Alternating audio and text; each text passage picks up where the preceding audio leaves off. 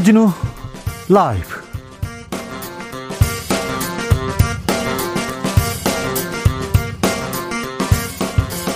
(2022년 1월 28일) 금요일입니다 안녕하십니까 주진우입니다 코로나 시대의 대선 변수는 TV 토론이 될 것이다 그래서 그럴까요? 토론 줄다리기 며칠째 이어집니다. 국민의힘 윤석열 후보는 양자 토론 없이 사자 토론도 없다고 주장하고 있고요. 민주당 이재명 후보는 타자든 양자든 제발 토론 좀 하자 외칩니다. 이런 가운데 민주당 2월 3일에 사자 토론을 열기로 합의했다고 밝혔는데요. 토론 공방 그리고 혁신 경쟁 또 여야의 무공청 카드는 국민들에게 어떻게 마음을 살 수 있을까요? 정치연구소 영앤영에서 분석해 봅니다. 북한이 연이어 미사일을 발사하고 있습니다. 새해 들어 여섯 번 이례적으로 많이 쏩니다. 이재명 후보는 강력히 규탄한다. 안보는 여야가 있을 수 없다면서 여야 대선 후보들에게 공동 선언을 제안했습니다. 윤석열 후보는 압도적인 힘을 바탕으로 북한의 도발 의지 자체를 무력화하겠다는 입장을 밝히기도 했는데요. 북한이 계속 미사일을 쏘는 이유는 뭘까요? 정세현 전 통일부 장관과 함께 집중적으로 분석해 보겠습니다. 코로나 시대 세 번째 설 명절이 시작됐습니다. 오미크론 확산세 거세면서 연일 확진자 최다 기록하고 있는데요. 더 센 스텔스 오미크론이 나왔다고 해서 걱정도 됩니다. 정부는 설 연휴가 오미크론 유행의 가장 큰 변수가 될 것이라고 보고 고향 방문 등 이동 자제를 요청했습니다. 설 연휴 특별 방역 대책도 제시했는데요. 관련 내용 소년 손영래 반장과 함께 분석해 봅니다. 나비처럼 날아 벌처럼 쏜다. 여기는 주진우 라이브입니다. 오늘도 자중자애 겸손하고 진정성 있게 여러분과 함께 하겠습니다. 설 연휴가 이제 시작 됐습니다. 공항, 터미널, 기차역 북적이고 있는데요. 부디 안전하게 잘 다녀오시기 바랍니다. 건강하셔야 됩니다. 설 연휴에도 일하시는 분들 계시죠? 혼자 있는 분들도 계시죠? 혼자서 또 일하면서 외롭지 않게 주진우 라이브가 함께 하겠습니다. 주진우 라이브는 설 명절 연휴에도 생방송으로 쭉 여러분과 함께 합니다. 어디서 뭐 하면서 함께 하고 계신지 들려주세요. 그리고 코로나 명절 혼자도 외롭지 않게 특 특별히 어떻게 어떻게 어, 보낼 수 있을지 따뜻한 선물도 준비했습니다. 자, 허기진 속 든든히 채우라고 만두 보내드립니다. 만두. 어유 설날 만두 좋죠. 사연 주시면 추첨해 보내드리겠습니다. 그러니 주진우 라이브하고 함께 해주십시오. 샵 9730 짧은 문자 50원, 긴 문자는 100원이고요. 콩으로 보내시면 무료입니다. 그럼 주진우 라이브 시작하겠습니다.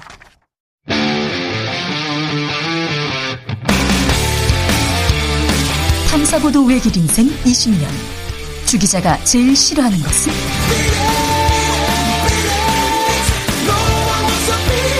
이 세상에서 비리와 부리가 사라지는 그날까지.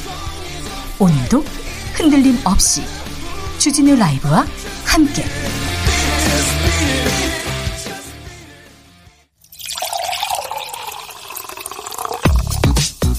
진짜 중요한 뉴스만 쭉 뽑아냈습니다. 줄 라이브가 뽑은 오늘의 뉴스 주스. 정상근 기자 어서 오세요. 네 안녕하십니까. 코로나 확진자 네또 최고치입니다.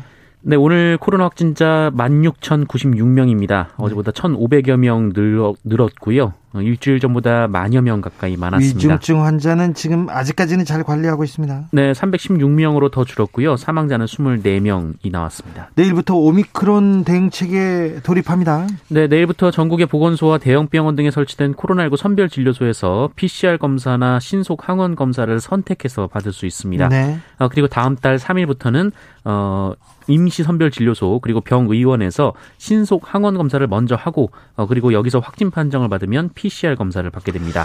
문재인 대통령 해외 순방 다녀왔는데 순방단 일부가 확진 판정을 받았다고요? 네, 이 순방단이 귀국할 때 이 문재인 대통령과 함께 전용기를 탄 것으로 전해져서 좀 우려가 나왔었는데요. 네, 하지만 청와대는 극소수의 인원만 확진이 됐고 추가 감염 사례는 발견되지 않았다라고 밝혔습니다. 설 연휴가 이제 시작됩니다. 귀성길 정체가 걱정이네요. 네, 서울을 빠져나가는 구간에서 일부 지체 현상이 나오고 있는데요. 오늘 전국 교통량은 497만 대로 어, 그중 수도권에서 지방으로 46만 대, 지방에서 수도권으로 45만 대가 이동할 것으로 예측이 나왔습니다. 네. 어, 귀성길은 오늘 오후 6시에서 7시쯤 정점에 달할 것으로 예상이 되고 있고요. 어, 밤 9시에서 10시쯤 해소가 될 것으로 전망이 되고 있습니다. 아, 네. 이제 뭐 귀성길이 그렇게 많이 막히지는 않는 것 같아요. 옛날에는 집에 가는데 12시간 걸렸다, 18시간 걸렸다, 아니야, 나는 24시간 걸렸다, 이런 거 계속 친구들하고 얘기하는 것도 또 재미였는데, 지금은 뭐, 그렇게 정체가, 아, 크지는 않을 것 같은데, 아무튼 6시에서 7시쯤 정점에 달할 것이라고 합니다. 이 시간 피하셨으면 합니다. 연휴 기간 동안 휴게소에서 어, 뭘 먹는 거 금지됩니까? 네, 어, 지난해와 마찬가지로 고속도로 휴게소에서 음식을 먹을 수 없습니다. 포장만 되고요. 네. 고속도로 통행료도 정상 부과됩니다. 네. 어, KTX를 비롯한 철도 승차권은 창측 좌석만 공급이 되고요. 입석은요? 입석은 없습니다. 어, 그리고 명절 연휴에 보통 시행됐던 대중교통 막차 시간 연장도 이번 설에는 하지 않습니다. 네. 어, 그리고 안성, 이천, 용인, 내린천, 횡성, 백양사, 한평천지 휴게소 등 어, 그리고 김천 구미 KTX역에서는 임시 선별 진료소가 운영됩니다. 네, 좀 문제가 있거나 아니면 몸 이상이 있어요. 아니면 저 좀 밀접 접촉한 것 같아요. 그러면 먼저 가서 선별 진료소 진료 받아보는 것도 이렇게 검사 받아보는 것도 방법입니다. 나와 가족을 위한 어, 방법입니다.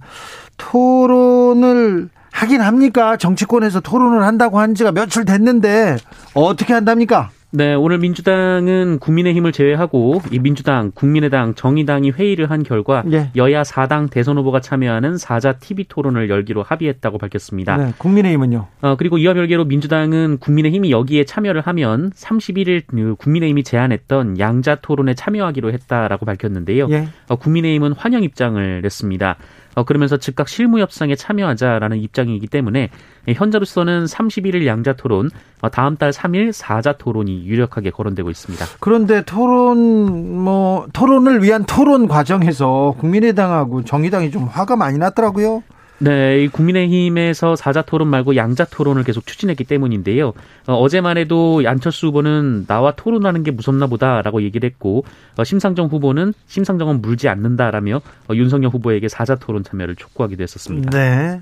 설 연휴 시작됐습니다. 이번 설 아, 이번 대선의 가장 중요한 뭐 지점이 지점이 된다면서 각 후보들 공약지 신중의 신중을 기하고 있습니다. 네, 이재명 후보는 자신의 고향인 대구 경북을 방문할 예정으로 알려졌습니다. 안동이 고향이죠. 네, 이 대구 경북은 보수 텃밭으로 불리지만 그 이재명 후보가 13살까지 안동에서 자란 만큼 민주당은 TK에서 30%대 득표를 어, 가능하다고 보고 유세를 이어나갈 계획입니다. 윤석열 후보는요? 네, 반면 윤석열 후보는 호남 지역 방문을 구상하고 있는 것으로 알려졌습니다. 네. 이 민주화 이후 이 국민의힘 계열 정당에서 호남에서 거둔 대선 득표치 최고치가 어 2012년 이 박근혜 후보의 10.5%였는데요. 윤석열 후보 측은 내심 20% 득표까지 가능하다고 보고 유세를 이어가고 있습니다. 20%나요. 네, 아무튼 어, 이재명 윤석열 후보 취약 지역을 공략할 예정이군요. 아, 이재명 후보는 북한을 거세게 비판했습니다. 네, 이재명 민주당 후보는 오늘 오전 김포에 있는 해병대 이사단을 찾아서 하필 대선이 이뤄지는 시점에 북한이 집중적으로 미사일을 발사했다며 국론을 분열시키고 한반도의 불안정을 초래하는 행위로 매우 유감스럽게 생각하고 강력히 규탄한다고 밝혔습니다. 네, 윤석열 후보는 디지털 인재 양성 강조했네요. 네, 국가 차원의 일원화된 사이버 대응 체계를 구축하고 사이버 보안 10만 인재를 양성하고자 한다라고 얘기했고요. 네. 이 초중등 교육 과정 내에 소프트웨어 교육을 확대하고 100만 디지털 인재를 양성하겠다라고 공약했습니다. 흡연자를 위한 공약을 내세요? 네, 무조건 흡연자들을 단속하고 규제하는 것이 아니라 최소한의 흡연 구역을 제공하겠다라고 했고요. 어, 여기에 들어가는 그 재원은 담배세 일부를 활용한다라는 방침으로 밝혔습니다. 네. 재밌네요. 국민의힘에서 국민의힘에서 대구 공천 하지 않기로 했습니다. 서초 갑은 공천하기로 했고요. 네, 국민의힘은 대선과 함께 치러지는 국회의원 재보궐선거 5개 지역구 중 대구 중남구에 후보를 내지 않기로 했습니다. 네. 어, 곽상도 전 의원의 지역구였던 대구 중남구에 대해서 이 권영세 선대본부장은 이 대장동 게이트 관련 범죄 혐의 수사로 발생했다라며 공당으로 무한 책임감을 느낀다라고 말했습니다. 서초갑은요? 공천을 하기로 했습니다. 서초갑은 윤희숙 전 의원의 지역구인데요. 네. 어, 윤희숙 전 의원은 부친의 부동산 관련 의혹에 연루돼서 의원직을 사퇴한 바 있습니다. 그렇죠. 그런데 서초는 그냥 내고 대구는 공천하지 않겠다. 대구 무공천이다. 이렇게 얘기했는데 국민의힘 최고위원 김재원 최고위원이 무소속으로 어, 출마하겠다. 당의 명령으로 무소속 출마한다. 이렇게 얘기하던데요. 네, 김재원 최고위원은 SNS를 통해서 당의 결정을 환영한다라면서도 환영한다. 당의 도움 없이 무소속으로 출마해 당선돼 돌아오라는 명령이라고 주장을 했습니다. 당의 명령이요? 네, 그러면서 무소속으로 출마로 인한 여러 가지 어려움을 모두 감수하겠다라고 말하기도 했습니다. 어, 권영세 이 선대위원장 같은 경우에는 이 무소속 출마에 대해서는 어떻게 할 것이냐 여부에 대해서 막을 수는 없다라고 얘기를 했습니다. 그러면 지금 무늬만 무공천 이런 비판 받을 것 같은데요. 민주당에서 그렇게 비판을 하고 있습니다. 네, 비판 받지요. 아니 국민의힘 최고위원으로 맹활약하고 있는 분이 절로 나갔는데 나가는 건 못 막지 이렇게 얘기하면 이거 허허 참 이 부분은 또 국민들이 어떻게 판단하실지 판단하실지 또 지켜보시죠. 아니 무속인들이 구, 굿하는 것이 집회를 한다고요? 네, 우리나라 최대 무교 단체로 불리는 이 경천 신명회라는 조직에서 경천 신명회요? 네 네. 설 연휴 이후 대대적인 집회에 나서겠다라는 입장을 밝혔습니다. 왜요? 어, 정치권의 무속 논란이 이어지면서 이 전통 민, 민속 종교인 이 무속을 비하하는 정치권의 비판 발언 수위가 도를 넘었다 이렇게 주장을 하고 있고요. 예? 무속이란 단어 대신 무교를 사용해 달라라고 주장했습니다. 무교. 또 특정인 때문에 무교 전체가 과도하게 비판받는 현 세태는 온당하지 않다라고 주장했고요. 음. 그 지금 현재 논란이 되는 건진 법사는 교단 사람이 아니다라고 주장하기도 했습니다. 아니 그 교단도 아니다. 네. 어, 그런데 앞서 이 경천신명회는 지난해 10월 그 윤석열 후보의 왕자 논란 이후 어, 우리의 신교를 지켜주실 그분께서 천명을 받아 한민족 가는 길을 올바르게 인도해 주시기를 기도한다라며 윤석열 후보를 지지하는 취지의 성명을 발표한 바 있습니다. 우리의 신교를 지켜주실 그분께서 천명을 받아 한민족 가는 길을 올바르, 올바로 인도해 주시기를 기도한다. 천명을 받아 한민족. 네. 왕자.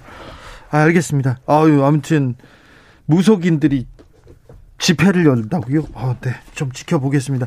아, 경천 신명의 분들 저희가 좀 여기에 계신 분들 모셔다가 인터뷰도 좀 하고 싶습니다. 좀 자세히 들어보겠습니다. 기독교계에서는 김건희 씨를 비판하는 성명을 냈어요. 네, 기독교인들로 구성된 이 무속 정치, 비선 정치를 염려하는 그리스도인 선언자 800여 명 일동이란 단체는 어제 국회에서 기자회견을 열었는데요. 네. 어, 윤석열 후보는 손에 왕자를 새긴 후보라고 어, 그리고 김건희 씨는 접신한 여성이라고 비판을 했습니다. 아, 또한 선거 캠프에 무속인이 참가했다는 논란과 관련해서 무속 정치를 규탄한다라고 주장하기도 했습니다. 얼마 전에 불교계에서 민주당을 좀 비판하기도 했는데 참 불교, 기독교계 또 무교, 네, 아, 좀 바람잘 날 없군요. 헌법재판소가 개성공단 폐쇄 합헌 결정을 내렸네요. 네, 정부의 2016년 개성공단 전면 중단 조치는 재산권 침해와 적법 절차 위반에 해당되지 않는다라는 헌법재판소 판단이 나왔습니다. 예. 이 박근혜 정부가 대북 제재 차원에서 개성공단 전면 중단을 발표했고 이 개성공단 기업 비상대책위원회가 헌법 소원을 낸 바 있는데요. 어, 헌법재판소는 투자기업인 청구인들이 입은 피해가 적지 않지만 대통령의 판단이 명백히 잘못이라고 보기 어렵다라고 했고요. 어, 재산권이 제한됐지만 이를 재산권 침해로 보기 어렵다라고 봤습니다. 네, 네. 뭐 헌법재판소에서 이렇게 판단을 했습니다. 그래서 알겠습니다만 헌법재판소의 판결이 너무 2016년 사건인데 그리고 그때 일어난 건데 너무 늦게 좀 판단을 해주시는 거 아닌가 그런 생각을 좀 합니다. 네, 좀 빨리 좀 판단을 해주셨으면 합니다. 판사님들 말입니다. 네. 여기까지 듣겠습니다. 주스 정상근 기자 함께했습니다. 감사합니다. 고맙습니다. 대선을 앞두고 정치권의 혁신의 바람 외침 거셉니다. 청년 장관 시대 만들겠다. 청와대 해체하겠다. 이런 얘기 계속 나오는데 이 민심을 얻을 수 있을까요? 민심 얻기 위한 쇼다. 이런 말도 나옵니다.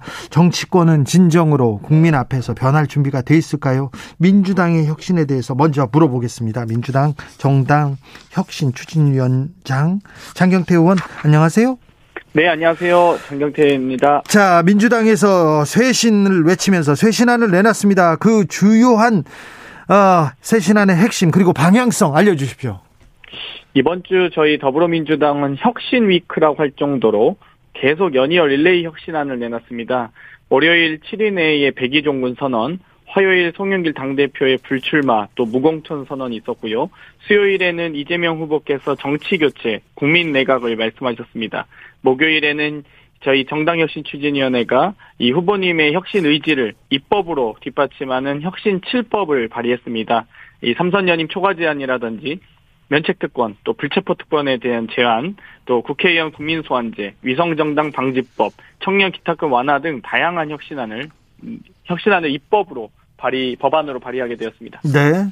핵심을 얘기했는데 86 쇄신안에 대해서는 얘기가 없네요. 더불어민주당 초선 의원 33명이 잠시 전에 국민의 고통을 덜고 희망을 보여줄 비전을 제시하지 못했다면 그런 정치를 계속할지 스스로 고민해야 한다면서 다선 의원들 용태 압박 압박했습니다. 86 세대 쇄신안도 쇄신도 압박한 거 아닙니까 지금?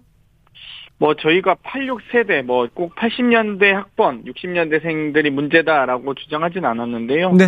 오히려 세대 균형이 중요하고 또 세대 균형을 이루어야 세대 조화가 중요하다고 생각하고 있습니다. 아, 이런 부분에 대해서 저희 정당혁신추진위원회에서도 다양한 논의가 이루어지고 있고요. 아마 설 연휴 이후에 발표할 예정입니다. 그러면 86세대 쇄신안 이렇게 나와서 이걸 가지고 회의하거나 이렇게 토론하진 않았나요? 뭐, 저, 아마 김종민 의원님께서 발언을 하시긴 했는데, 예, 예. 저희가 86세대를 특정해서 논의한 적은 없습니다. 아, 그렇습니까? 네.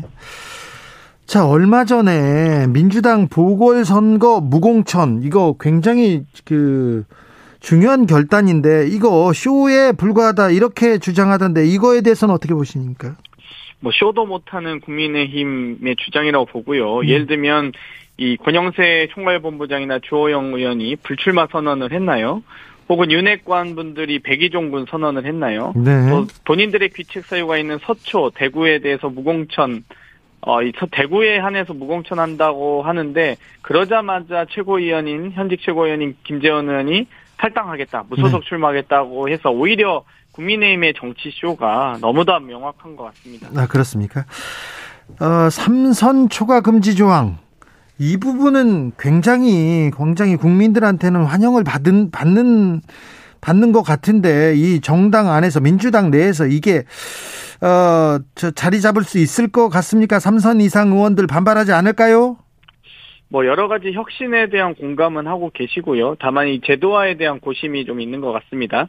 어, 그런 부분들에 대한 의구심들을 사라지게 하기 위해서 어제 저희 정당혁신추진위원회는 이 혁신 7법을 발의했습니다. 국회법, 공직선거법, 정치자원법 법안을 발의해서 만약 이 국민의힘이 이 허황된 얘기다, 뭐 혹은 쇼다라고 한다면 지금 현재 국회 정개특위가 열려 있는 상황입니다. 네. 여야 간사 간에 합의를 하신다면 쇼가 아닌 실제 대한민국 정치 역사를 바꿀 중요한 혁신 법안이 이번 26대 국회 정개특위에서 통과될 수 있다고 기대하고 있습니다. 송영길 민주당 대표 2030 당으로 만들겠다.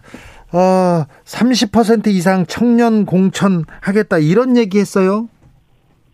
뭐 현행 저희 당원 당규에도 전 지역구 청년 의무 공천 조항이 있고요. 어, 광역의원의 20%, 기초의원의 30% 의무 조항이 있습니다. 아, 중요한 것은 지도부의 의지입니다. 아, 저희 더불어민주당은 여러 청년 관련된 이 당원 당규 조항이 있기 때문에 그 당원 당규만 준수하면 저는 충분히 2030 당이 될 수 있다고 보고요. 네. 그에 반해서 국민의힘은 뭐 청년 관련된 조항 자체가 없습니다. 그렇기 때문에 아 자체가 없어요? 많은 국민 예 아마 많은 국민들께서 어, 진정으로 이 청년들을 혹은 사회적 약자의 진출을 고민한 정당이 어디인지 아실 거고요. 아마 21대 총선에서도 그런 점에서 국민의힘은 Future Maker라고 해서 많은 청년 후보들이 있는 것처럼 했지만 모두 다 이 소위 열세 지역 혹은 이 어려운 지역으로 보내서 모두 낙선하는 결과가 있었습니다. 그에 반해서 저희는 우세 지역이나 또 오히려 괜찮은 지역을 많이 보내서 많은 청년 의원들이 활동하고 있습니다. 청년 장경태도 그래서 지금 의원이 돼 있죠. 뭐 저는 전략 공천은 아니었고 제가 그냥 후보 등록만 했습니다. 아, 제가 그래 일반 후보 등록했습니다. 청년 정치인은 맞, 맞잖아요. 아, 그렇습니다. 네네. 네. 네. 윤석열 후보는 청와대 해체하겠다 이렇게 어, 공약을 내놨는데, 오 어떻게 생각하십니까? 어, 사실 잘, 정말 국정 운영에 대해서 너무 모르구나라는 생각을 했습니다. 청와대 해체하는 것이 조직을 해체하겠다는 건지 혹은 장소를 이동하겠다는 건지 모르겠는데요. 조직을 지금 수석 비서관 제도를 청와대 수석 제도를 폐지하겠다고 하셨는데 네. 그럼 행정관도 다 없어지는 건지요? 혹은 장관에게 직접 지시하겠다는 건지 그 부분이 명확하지 않고요. 또 정보종합청사에 옮긴다고 하시는데 여러 이 헬기장이나 영빈관 등을 필요, 비롯한 NSC 그럼 상황실도 옮기실 건지 이 안보상의 이유로 못 옮기는 이유 등이 있는데 오히려 그런 허황된 의견보다는 오히려 세종 청와대를 만들어서 세종으로 청와대를 옮기는 것을 오히려 제안드리고 싶고요. 오히려 지금 국민들께서 이 소통에 대한 갈망이 있는 이유가 이래서 소통이라고 하는 이유가 이 장소 집무실이 광화문이 아니어서 소통이 안 되는 건 아니지 않습니까? 오히려 이 오히려 지금 사자 토론이나 네. 뭐 양자 토론을 비롯한 방송 토론 네. 어, 많은 후보 간의 토론에 대해서 국민들께서 역대급으로 이 토론 없는 대선에 대한 갈증을 느끼고 계십니다. 네. 윤석열 후보께서 어, 열심히 좀 적극적으로 토론에 임하셨으면 좋겠습니다. 알겠습니다. 오히려 잘 알아들었습니다. 김배국님께서 3선이 아니라 5선, 6선에도 좋은 법안 발의하고 처신 바르고 존경받으면 계속하고 비리 있으면 처리하는 게 상식이 아닌가요? 586이 죄냐? 다선 의원이 죄냐? 이런 또 비판도 나올 수 있는데요. 어, 지금 이 법안은 동일 지역에 한해서 3선을 연속으로 당선되는 것을 금지하는 것입니다. 그렇기 때문에 지역구를 변경하면 4선 5선 가능하시고요. 또 한 텀 쉬시고 4선 5선 가능하십니다. 저희가 이 연속으로 당선되는 것을 금지하는 것, 제한하는 것이지, 네. 이 소위 중임을 아예 3선 하면 아예 그 국회의원 출마 자격을 원천적으로 봉쇄하는 법안이 아니기 때문에 네. 여러 가지 정치 개혁, 정당 혁신 과제로서는 큰 의미가 있을 거라고 생각합니다. 의원님 민주당에서 3일날 사자 토론 합의했다 이렇게 보, 보도가 나왔는데 안철수 후보 측에서는 아니다. 3일 사자 토론 합의된 건 아니다. 양자 담합 철회하라 이렇게 나왔는데 토론을 하긴 하는 겁니까? 사실 원래는 뭐 양자 토론도 사실 27일 날 합의에 거의 이르렀는데 오히려 갑자기 저 국민의힘에서 돌변하면서 31일로 요청을 했습니다. 뭐, 손 없는 날이라서 31일로 요청하지 않았, 않으셨길 바라고요 어찌되건 양자 토론이냐 사자 토론이냐 저희는 중요하지 않습니다. 이, 결국 국민의 알 권리를 충족하기 위해서 네. 또 공정한 선거를 운영을 위해서 매우 중요한데요. 법원이 어찌되건 공직선거법 82조에 의해서 공명정대한 네. 후보 간의 토론을 요청한 겁니다. 그렇기 때문에 양자 간이 사자 토론이 가능하게 된 것이고요. 네. 방송사 초청 토론으로 31일 날 합의한 마당에 그러면 양자든 사, 자든 먼저 하자. 법원의 판단을 존중해야 될 것 아닙니까? 국민의힘 측에서는. 그럼에도 불구하고 지금 양자를 고집하고 있기 때문에 그 부분마저도 저희 더불어민주당은 양보하고 3일이라도 하자 한 것인데 이 부분도 3일 토론도 어 31일 7시 그리고 3일 사자 토론도 성일종 그 국민의힘 단장이 일방적으로 저희에게 통보한 것입니다. 그렇기 때문에 아마 안철수 후보께서도 이 부분에 대해서 당황하실 수 있는데요. 당황하지 마시고 윤석열 후보가 원하시는 거 다 들어드려야 아마 토론에 임하시지 않을까. 혹은 네. 그 어떤 핑계를 대서 또 다른 변명으로 토론을 회피하지 않을까 좀 걱정이 됩니다. 의원님 손 없는 날이란요? 네, 31일이 뭐 손 없는 날이라고는 하더라고요. 근데 아, 그래요? 27일에 사실 바로 어제죠. 어, 만약 합의대로 상당히 합의에 이르렀던 27일 안이 통, 이 적용이 됐다면 이미 어제 토론했어야 되는데 31일로 갑자기 돌변해서 이 날짜를 변경했던 갑자기 변하긴 했죠. 네, 그렇습니다. 네. 그 이유는 모르겠습니다. 네네. 네. 자, 청년 의원, 초선 의원, 청년 초선 장경태 의원. 자, 민주당이 국민들의 마음을 얻고 있지는 않은 것 같아요. 좀 부족한 것 같습니다. 그죠? 어떤 네. 점이 부족한지 그리고 어떻게 바꾸 바꾸겠다 말씀해 주십시오. 어, 저희는 여러 가지 반성과 성찰 또 국민께 여러 정책 실패에 대한 사과를 드리고 있습니다. 어, 보다 더 낮아지고 겸손하게 국민께서 괜찮다고 할 때까지 더 반성하고 더 어, 사과 드려야 된다고 생각하고요. 어, 이와 더불어서 저희가 혁신 위크를 보내면서 여러 가지 국민께 더 가까이 다가가기 위한 노력을 하고 있습니다. 어, 이 부분에 대해서 이 저희의 정말 뼈와 살을 깎는 고통 등을 감수하면서라도 국민들께서 괜찮다고 하실 때까지 저희는 혁신을 이어가겠고요.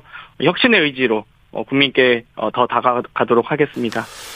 어, 장경태 의원님. 네. 음, 친구들 만나면요. 선후배 만나면 친구 선후배들이 가장 무슨 말 많이 합니까? 어, 저희 더불어민주당의 어떤 간절함과 절박함이 많이 좀 사라졌던 것 같다. 이런 얘기를 저는 많이 들었습니다. 또 여러 민생 정책, 또 서민과 중산층에 대한 정책 등이 사실 더불어민주당의 여러 강점이자 장점이었는데요. 이 부분에 대해서 저희가 조금 많이 희석이 됐다는 의견들을 많이 들었고요. 어, 보다 더 저희가 어, 이 여러 서민과 중산층을 위한 여러 정책들, 어, 정말 민생을 살필 수 있는 정책들을 더 많이 준비하고 또 그분들에게 도움이 되는 정치를 해야겠다고 느꼈습니다. 알겠습니다. 지금까지 민주당 정당혁신 추진위원장 장경태 의원이었습니다. 감사합니다. 네, 감사합니다. 3191님께서 안녕하세요. 주진우 라이브 방송과 함께해서 외롭지 않습니다. 오늘도 잘 듣고 있습니다. 네. 설날 연휴도 쭉 같이 함께 하시죠. 0759님 동작동 국립묘지로 아버지에게 미리 설날 참배해 왔습니다. 29일 연휴 기간 중 출입을 못한다고 해서요. 6.25 참전용사인 아버지는 잘 계신 것 같습니다. 생전에 전쟁은 절대 안 된다고 하셨어요.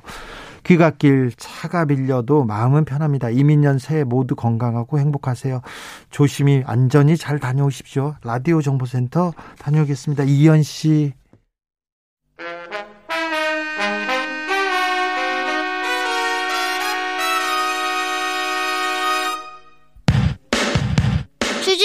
라이브 돌발 퀴즈.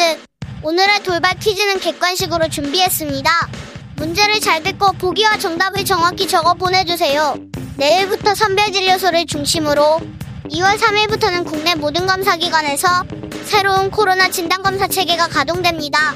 새 체계가 도입되면 일반 국민은 이것 검사를 먼저 해서 양성이 나올 경우에만 PCR 검사를 받을 수 있습니다.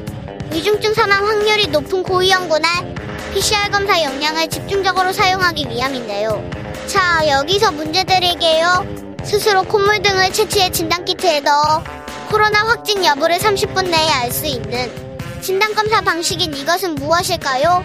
보기 드릴게요. 보기 1번 부장검사, 2번 신속항원검사. 다시 한번 들려드릴게요.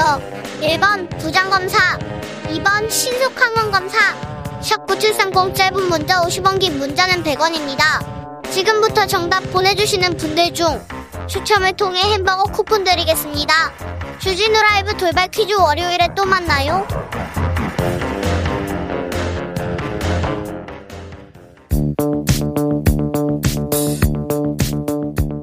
대한민국 정치의 새로운 100년을 준비한다. 21세기형 국회 싱크탱크 정치연구소 영앤영. 정치권에 보내는 정말 고급진 정치 컨설팅 오늘도 뜨겁게 분석해 보겠습니다. 박시영 TV 진행자죠. 정치는 데이터다. 정치는 과학이다. 박시영 대표. 네, 반갑습니다. 아니다. 정치는 촉이다. 정치는 감이다. 불을 만드는 경험의 힘 저자 최영일. 안녕하십니까. 네, 두 분 잘 오셨어요. 네. 자, 하나 알려드릴게요. 네. 두 분들은 모르는 거 하나 알려드릴게요.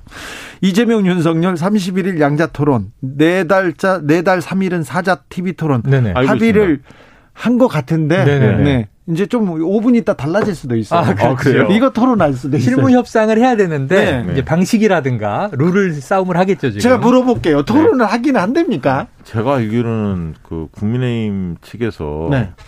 어, 윤석열 후보가 안철수 후보와 토론하는 것을 별로 달가워하지 아. 않는다. 아. 이런 얘기들이 국민의힘 쪽에서 나오고는 네. 있습니다. 어, 그런데 이제 TV 토론을 회피한다. 아. 이런 그 소극적이다. 그렇죠. 이런 어떤 비판을 좀 받다 보니까 아. 이제 오늘 이제 전향적으로 좀 나서긴 했는데 네. 실제 이제 말씀하신 대로 실무 현상 실무 협상 과정에서는 디테일의 함정이 있지 않습니까? 네네네. 거기서 만약 완강하게 뭐 어떤 부분을 주장하기 시작하면 네. 또 틀어질 수도 있거든요. 왜냐하면 어 지금 이제 국민의힘 쪽의 선거 전략은 음. 후보 단일화 쪽보다는 안철수 후보와의 단일화보다는 어 안철수로 가 있는 보수층들을 음. 일부 음. 흡수만 한다면 어 다자 대결 구도에서도 이길 수 있다. 네. 이런 어떤 독자 노선 쪽에 힘이 좀 더 실리고 있는 양상이에요. 음, 그런 것 같아요. 이, 네, 이준석 대표도 그런 생각을 네, 갖고 네. 있는 것 같고 그리고 또 안철수 후보의 입장에서는 TV 토론을 한 두세 번 해보지 않는 이상은 네. 단일화 여론조사에 나설 필요성을 네, 네, 못 네. 느끼는 거 아닙니까? 네. 그렇게 했을 때 TV 토론도 안 해보고 나서면 뭐 질 게 뻔할 텐데 어. 여론조사 상으로 쉽지 않은데 그러면 TV 토론이 만약에 어 2월 초에 이루어지지 않는다면 법정 음. TV 토론만 남거든요. 그렇죠, 그렇죠. 그러면 법정 TV 토론 2월 21일, 2월 25일, 3월 2일인데 네. 투표용지 인쇄가 2월 27일이에요. 네. 그럼 2월 25일은 의미가 없거든. 그 뒤에 여론조사 할 수가 없기 네. 때문에. 네. 그렇게 본다면 2월 21일 날그 음. 토론만 남기 때문에 시간이 많지 않네요. 시간이 별로 시간이 없어요. 없어요. 자, 네. 그러면 어떻게 되는 겁니까? 음, 제가 보기에는 일단은 이렇게 됩니다. 양자 토론을 해보겠죠. 이건 윤석열 후보가 준비하던 거예요. 다자 토론 이 가처분 인용에서 왜 약간 이제 혼돈이 있었냐면 이게 정치 신인인 윤석열 후보는 항상 준비를 해야 되기 때문에 처음 해보는 거죠. 그래서 시간을 벌어야 경선을 하긴 했지만 네. 근데 지금 이런 거예요. 어, 나는 이제 축구를 지금 이제 준비하고 있었는데 갑자기 야 전투 축구야. 공을 다섯 개 때려 넣어. 그럼 이거는 축구랑 전투 축구는 다른 거예요. 군대 가 보시면 알지만. 아니, 군대는 또 예, 그러니까 예. 갑자기 어 안철수 심상정 예상치 못했던 복병들인데 그러니까 이건 지금 하면 안 되는 거죠. 이 1대1 토론을 준비하는 입장에선. 그러니까 1대1 토론 먼저 해야 돼라고 주장을 했고 민주당은 최대한 다 받아줍니다, 지금. 왜냐하면 우리 때문에 토론이 안 돼, 성사되지 않았다는 얘기를 듣고 싶지 않은 거예요, 민주당은. 음. 분리해도 다 받아줘.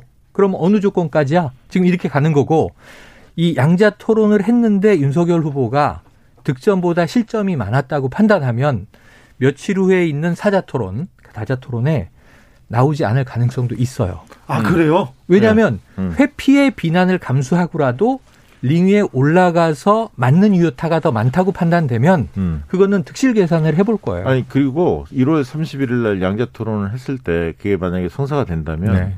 종편에서 중계할 가능성이 있습니다. 사실 윤석열 후보 측에서 어 나름대로 염두에 둔 네. 카드가 그런 부분이거든요. 그렇죠, 종편은 그렇죠. 아무래도 시청자층이 어, 보수적인 성향 음. 있는 분들이 많이 아니면 보시기 뭐 전문 채널이든 그리고 네. 진행자를 조금 네. 네. 그럴 수 있죠. 왜냐하면 네. 그렇지 않으면 이제 뭐 YTN이나 이런 네네네. 데들이 해야 할 텐데 그런 부분들을 염두에 둔 측면도 있을 것 같고요. 또 음. 공교롭게 어, 오자와 관련된 얘기들이 많이 돌고 있습니다. 아, 과거 이제 그 윤석열 후보의 뭐 차량인가요? 그다음에 네네. 뭐 장모 생일 뭐, 뭐 여러 번호. 얘기들이 떠돌았는데 또 뭐 이제 기자에게 준 사례비도 105만 원. 어, 뭐 그런 얘기가 떠돌았는데 공교롭게도 1월 31일이 일자 삼자 일자를 합치면 5다. 어. 2월 3일도 2자 아이고. 플러스 3은 5다. 뭐 이런 어. 얘기들도 네네. 아니 설마요. 아니 설마 그러지는 않겠지만 그러지는 그런, 않겠죠. 그런 의혹들 그러니까 때문에 SNS, 이런 얘기까지 떠돌고 있습니다. SNS 구설이 떠돈다. 네. 아유 설마 그러니까 민주당은 그렇게 얘기했죠. 왜 굳이 1월 31일?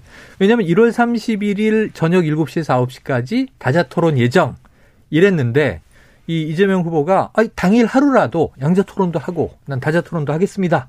다 받겠습니다. 그랬더니 지금 국민의힘에서는 굳이 1월 31일 저녁에 해야 된다는 거 아니에요, 양자 토론을? 처음부터 그랬어요. 네. 처음부터. 그러니까 네. 너무 이 날짜 시간에 좀 집착하는 느낌이 드니까 지금 이제 박시영 대표가 얘기한 것 같은 SNS 구설도 아니, 있는 거죠. 여론조사 업체나 음. 언론사들이 굉장히 거예요. 왜냐하면 음. 대개 이제 휴대폰 가상번호는 열흘 전에 신청을 하거든요. 아, 그러면 그렇지. 되게 이제 마지막 2월 2, 3일쯤에 되게 여론조사 많이 계획을 어, 잡았을 어, 거예요. 연휴 마치고. 음. 그리고 이제 4일날 뭐 이렇게 어, 보도자를 내고 조사 음. 결과를 음. 발표할 생각을 했는데 네. 2월 3일 날 TV 토론이 성사가 되면 TV 네. 토론의 결과가 반영이 안된 그렇죠. 채로 여론조사가 이루어질 가능성이 자, 알겠습니다. 그것도 디테일이네요. 음. 박시영 데이터 데이터를 한번 좀 음. 돌려보겠습니다. 돌려보죠. 자, 아 이 부자 몸조심하고 이렇게 음. 피하고 이렇게 아 내가 지지율이 높아 그래서 슬슬 이렇게 아웃복싱으로 피하는 사람들 음. 네.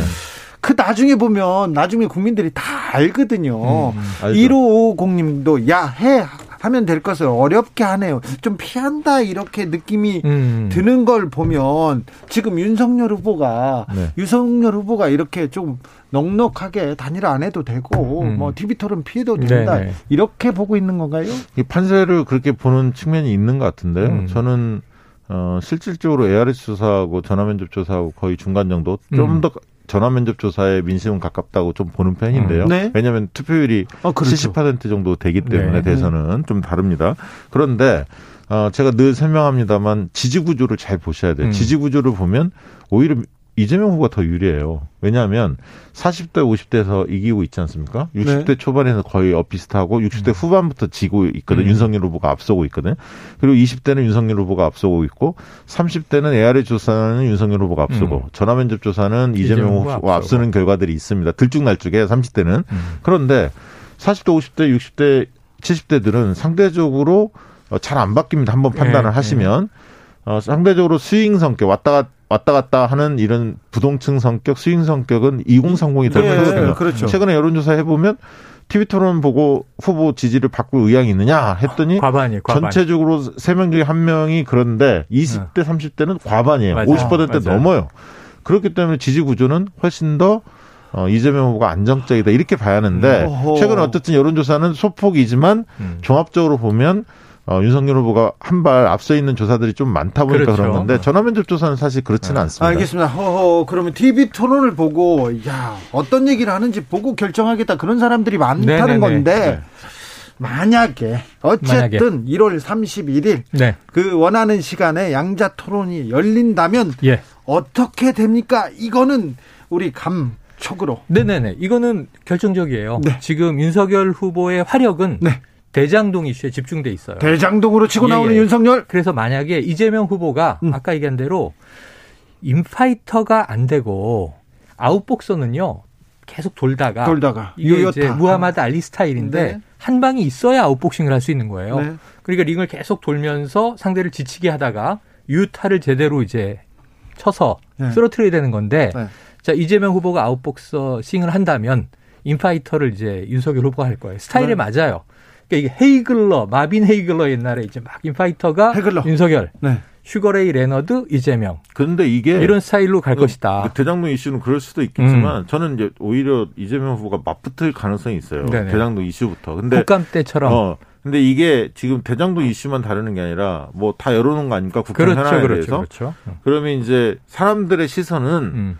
이재명 후보보다는 오히려 윤석열 후보한테 시선이 많이 갈 겁니다. 그렇죠. 지금 그렇죠. 예, 윤석열 후보가 어, 상대적으로 국정 준비가 좀 덜 된 거 아닌가라는 음. 의구심이 있지 않습니까? 네. 이런 부분들 불식시킬 수 있느냐 아. 이 부분에 아마 초점이 가야 있을 것 같고 관심은 음. 거기 있습니다. 그리고 이제 이 그 윤석열 후보 입장에서는 TV 토론 많이 안 하고 싶은 게 TV 토론 아직 그 숙련이 덜 돼 있다는 측면도 있겠지만 음. 또한 가지는 뭐냐면 지금 윤석열 후보를 지지하는 핵심 지지층의 지지 이유는 정권 교체를 원해서 지지하는 거거든요. 음, 네. 후보에 대해서 마음이 들어서기보다는 음.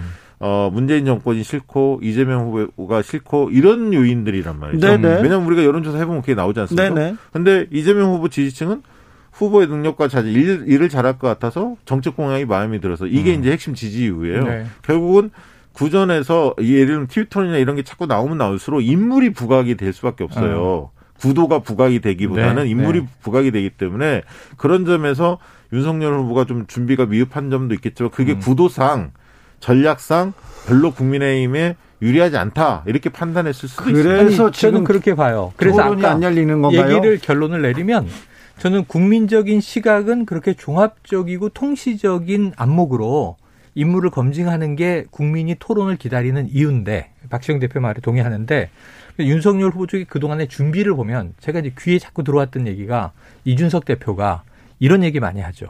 자, 이재명 후보의 가면을 내가 찢어버리겠다. 이게 지금 국민의힘의 인식인데 이게 윤석열 후보는 어떤 화법으로 나온 적이 있냐면 확정적인 중범죄자다. 내가 왜 토론해야 되느냐. 같지 않다. 이런 표현이 등장했었어요. 예. 근데 이제 토론에 응하는데 사실은 이전에 본인이 확정적 중범죄라고 이야기한 이재명 후보는 왜 근거 없는 그런 얘기를 하느냐. 그럼 이게 링에서 당사자가 만났기 때문에 대장동으로 이 분위기가 한 번은 촉발이 돼요. 네. 다른 주제를 다르겠지만 네. 그렇게 되면 여기서는 국민들이 딱 보는 상황에서 아 검사 대장동의 몸통은 이재명 씨 당신 아닙니까? 네. 이런 검사와 아하. 그걸 국감에서처럼 아니다. 나는 성남시장으로서 이 청렴하게 최선을 다했을 뿐이다라고 네. 맞받아치는 일종의 피의자 그 테이블에서는 네. 검사 피자의 장면이 오버랩되면 윤석열 후보에게 득이 아니라 실이 됩니다. 죄를 증명해야 되니까요. 네, 그래서 이 이 그 그림이 그려지는 게 잘못 준비한 전략이 될 수 있는 거죠. 아니 그리고 그 예를 들면 이재명 후보의 말 바꾸기 뭐 예를 들면 뭐 기본 시리즈라든가 여러 네네네. 가지 네, 네. 어, 실용주의적 어, 유연성이냐, 예, 말바꾸기냐. 뭐 이제 그런 프레임들을 국민의힘 쪽에서 이제 많이 하잖아, 음. 하지 않습니까? 그러니까 이제 윤석열 후보도 예를 들면 말을 바꾸거나 정직하지 못한 거짓말을 했던 아니면 음. 어 사과한다고 해놓고 사과하지 않았던 네. 뭐 이런 것들이 제법 있거든요. 네, 네. 이런 부분들이 그 동안에 이제 언론 환경에서 이재명 후보 쪽에 언론 환경이 좀 불리하다 음. 이런 말씀들을 많이 하고 있지 않습니까? 네. 실제로 이제 보수 언론 쪽이 좀 더 어, 스피커가 세기 때문에 포털에 음. 걸리는 것들도 주로 이제 보수 언론도의 논조들이 많이 걸리는데 제목도 자극적으로만 네, 걸리고요. 실제로 이제 그런 억울할만 합니다. 여러 가지 봤을 때는 그런데 그런 측면에서 생방송이 이제 주어지면 음. TV 토론이 주어지면 나름대로 이재명 후보 쪽에서 반격할 수 있는 카드들이 제법 있을 거예요. 네, 네. 그런 부분에서는 이재명 후보도 어, 득이 될 수도 있겠죠. 음. 어떻게 하느냐에 따라서.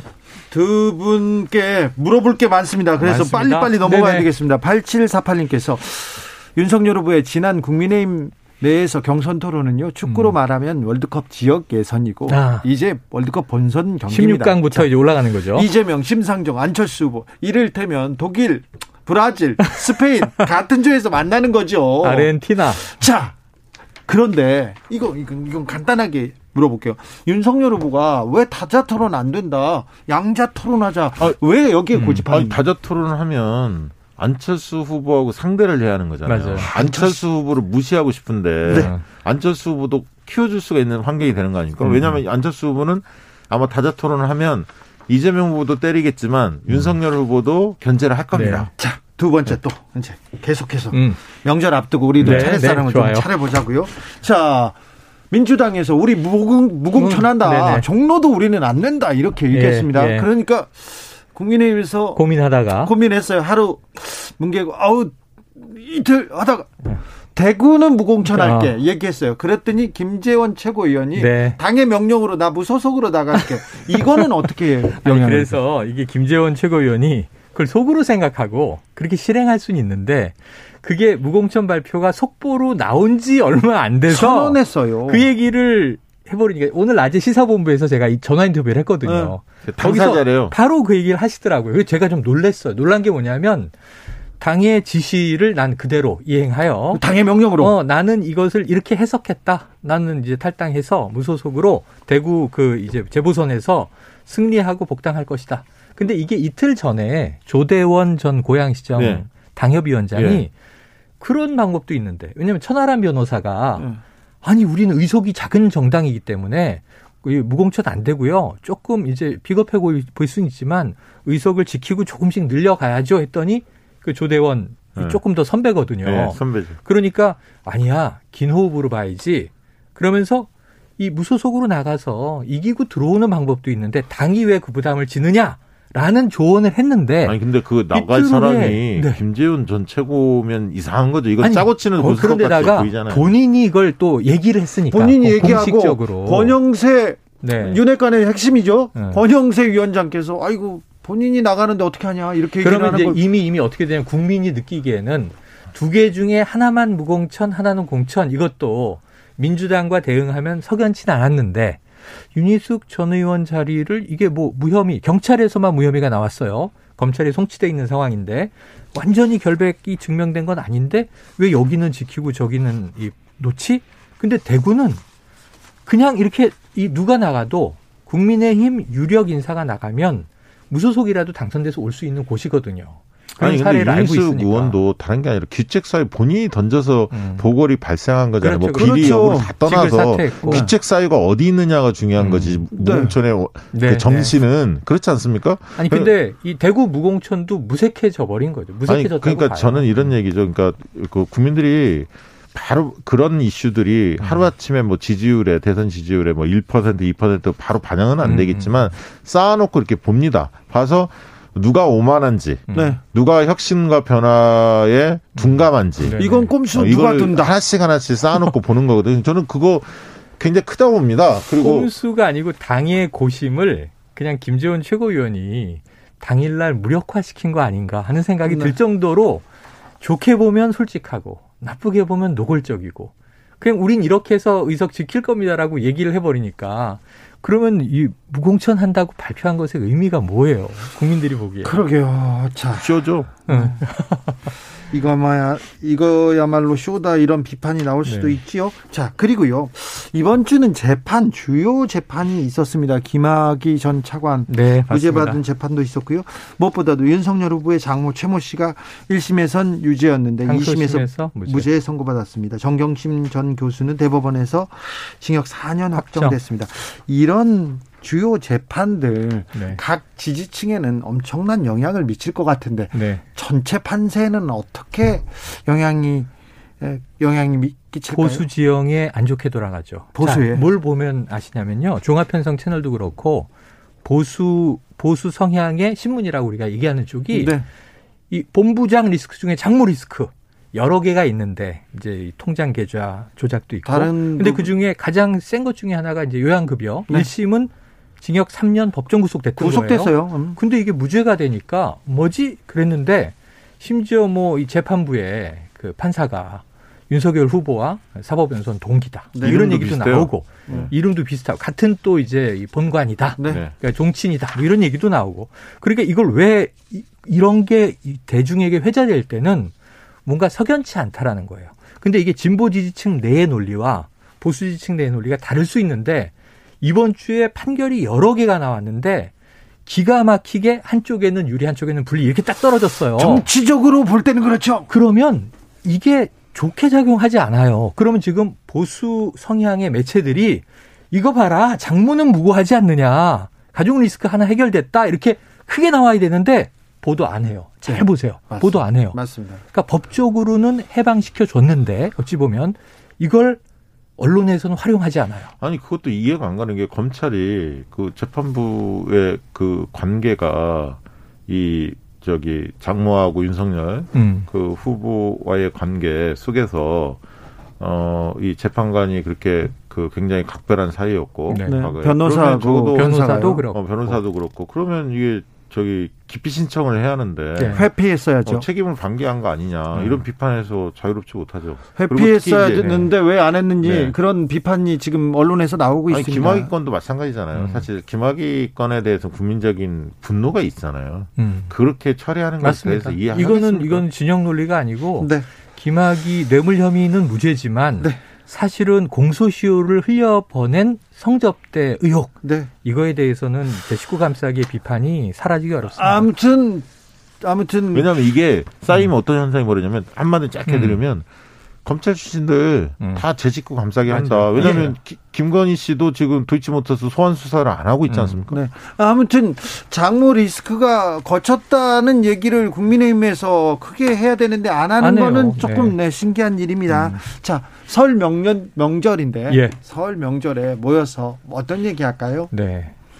무슨 얘기 할까요? 설 명절에 뭐 당연히 그 얘기겠죠. 누가 유리하대? 네. 이런 거 서로 물어보는데 옛날처럼 이 어르신들이 누구 찍어야지. 뭐 누구는 뭐 옛날처럼 빨 뭐 뭐야 뭐 이런 얘기는 안 하실 거예요. 요새는 아니, 그런 분위기가 아니에요. 요새 요새는 어떤 분위기입니까? 그리고 많이 모이지도 못해. 서로 뭐라 아하, 그러냐면 음. 자기 속내를 잘 얘기 안 하시더라고 어르신들도. 제일 걱정하는 분들은 어쨌든 음. 자영업 소상공인 하는 분들이 음. 이제 생계가 좀 어려워졌잖아요 여러 가지. 이제 네. 그런 얘기들이 일단 나올 것 같고. 먹고 사는 그렇죠. 얘기. 그다음에 이제 오미크론이 확산되니까 이제 건강 음. 그 어쨌든 방역과 관련된 여러 어, 가족들 네. 그 안부도 묻고 그런 얘기가 이제 주될 거고 아무래도 음. 대선이 밥상에 오를 수밖에 없습니다. 시기가 시기인 만큼. 그렇죠. 그렇죠. 그래서 이제 뭐 들어보겠죠. 근데 과거처럼 말씀하신 대로 누구 찍으라 해서 찍는 게 네, 아니잖아요. 네, 맞아요. 이제 거기에서 논리 대 논리, 감정 대 감정이 아마 어, 가족 내에서도 이견들이 있을 테니까. 근데 어디서 더 가면 싸우는 줄 아니까 예. 요즘은 잘안 싸우세요. 어. 근데 이제 어, 쉽게 얘기해서 그 대선에 대해서 정치에 관심이 별로 없는 분들도 계시잖아요. 근데 음. 어, 관심이 많은 분들이 이야기하면 약간 영향을 끼칩니다. 네네, 그런 부분들을 네네. 누가 주도할 거냐 그런 것도 이제 관심 포인트죠. 그래서 그렇죠. 저는 음. 토론이 뭔가 인물 됨을 좀 국민들이 직접 평가할 수 있는 계기로 이거는 윤 후보든 이 후보든 다른 후보들이든 그냥 진솔한 모습으로 한번 이 정치 소비자에게 정치 사, 상품으로서 비교 분석할 수 있는 정보가 제공되는 장이 되길 꼭 바래요. 그렇게 되길 바라보겠습니다. 아, 설 명절이 네. 지금 대선 코앞에서 코앞에서 코앞에서 명절이라 또 하나 변수가 처음이죠. 설명절 지나면 바로 베이징 동계올림픽이에요. 그러네요. 최영 관심 없어. 관심 네. 있어 있어. 있어? 네. 네. 그럼 우리가 평창을 했던 나라인데. 알겠어요. 아, 최영 1박 기영 두 분. 네. 감사합니다. 고맙습니다. 고맙습니다. 설 잘 보내시고요.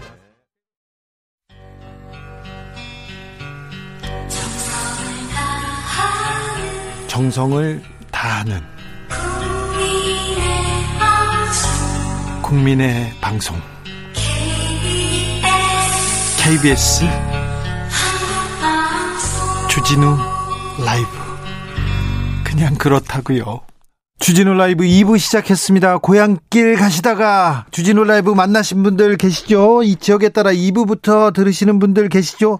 지금 막 라디오 트신 분들도 계시죠? 어, 다 잘하셨습니다. 어서 오십시오. 저희는 7시까지 함께 하겠습니다. 못 들은 일부는 방송이 끝난 후 유튜브에서 주진우 라이브 검색하시면 들으실 수 있습니다. 라디오 정보센터 다녀오겠습니다. 조진주 씨.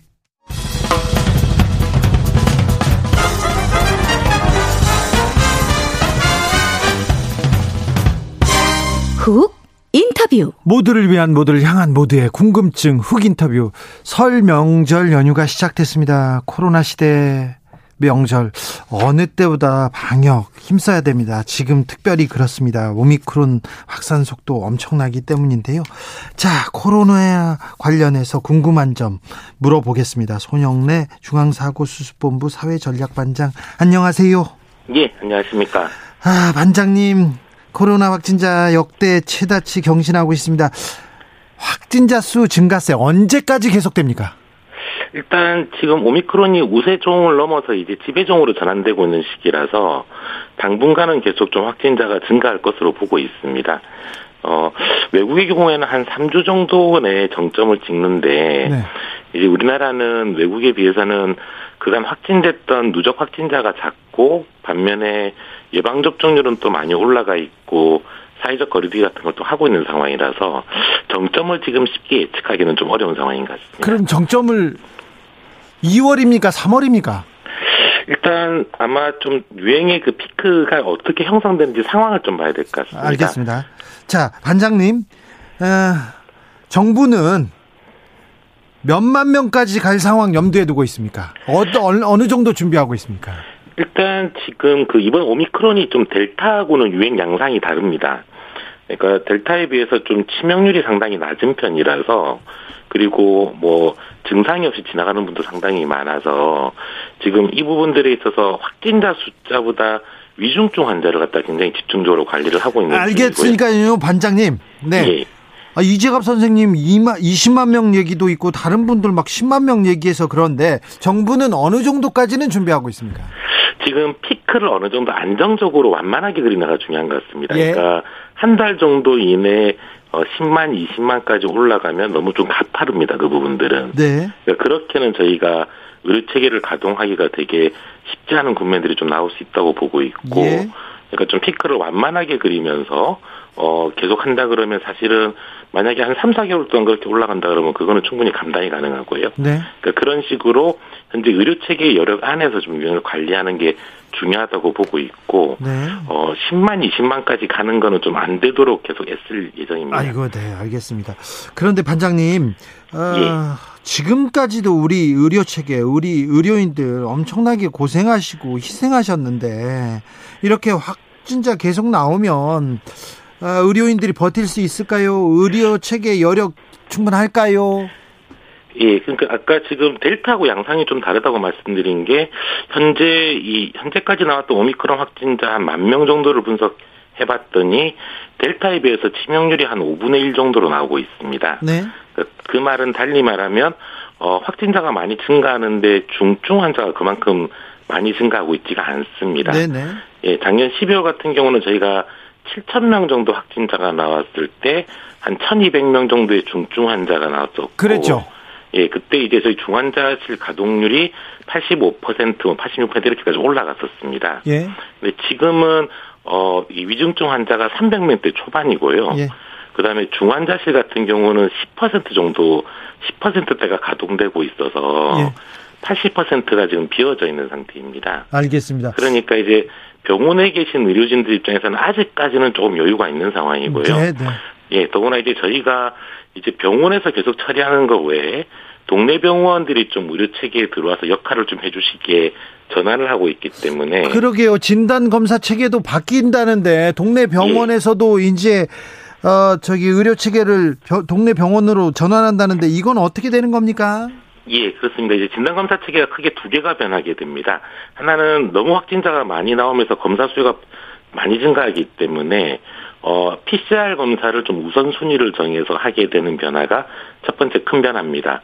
그러니까 60세 이상이라든지 고위험군 같은 경우는 지금처럼 바로 PCR 검사를 받으실 수가 있는데 이제 일반적인 이 고위험군이 아닌 분들은 신속항원 검사, 자가 검사 키트를 먼저 해봐서 양성이 나오는 경우 PCR 검사가 가능해지는 게 첫 번째 변화입니다. 네. 그리고 두 번째 변화는 이제 이런 검사를 저희 그 보건소의 선별진료소나 임시선별검사소 외에도 동네 병원들도 적극적으로 이제 참여하기 시작해서 어좀 이상하시면은 지정된 동네 병원에 가시면 검사를 하실 수 있게 되고 치료까지도 이들 동네 병원에서 함께 좀 맡게 돼서 재택 치료도 이 동네 병원에서 함께 관리를 하는 쪽으로 전환되게 됩니다. 현장님 자가 검사 키트 신속 항원 검사 정확도 믿을만 합니까? 일단 이 PCR 검사에 비해서는 분명히 정확도가 떨어지는 좀 한계는 있습니다. 어 이게 음성에 비해서 아 음성으로 나오는 경우는 뭐 PCR보다는 조금 떨어지지만 그래도 상당히 정확한 편인데 양성으로 나오는 경우는 어, 이른바 가짜 양성이 상당히 많습니다. 음. 그래서 지금 저희 체계가 어, 음성이 나오면은 이제 그래도 그걸 바로 음성으로 인정을 해버리고 양성이 나오면 확진됐다고 하지 않고 PCR 검사를 한 번 더 해서 음. PCR에서 양성이 나와야지 확진되는 체계로 지금 가게 되는 것입니다. 알겠습니다. 판장님 그러면요 음성 나와도 증상이 있어요 아파요 그러면 PCR 검사 바로 받아야 됩니까? 일단 그 음성은 어느 정도 정확도가 있다고 보기 때문에 음성이 나왔을 때는 그 경우에는 다른 가능성들이 조금 더 있다고는 보여집니다. 네. 다만 이제 혹시 모르니까 어, 마스크 착용이라든지 이런 부분들은 좀 예방적으로 네. 좀 지켜주시는 게 좀 낫지 않을까 생각은 듭니다. 제 친구 중에 항상 자기는 조금만 추워도 이렇게 어, 나 코로나 걸린 것 같아. 그래서 검사 받고요. 난 조금만, 조금만 컨디션이 안 좋으면 이거 코로나 아닌가. 그래서 또 검사 받고 그러던 친구가 있는데요. 예. 이거는 저, 잘못된 거죠. 그러니까 이게 PCR 검사를 어, 무한정 할 수 있으면 사실은 그게 별 문제가 없으실 건데 네. 저희가 이제 하루에 PCR 검사를 할 수 있는 건수가 한 80만 건 정도 됩니다.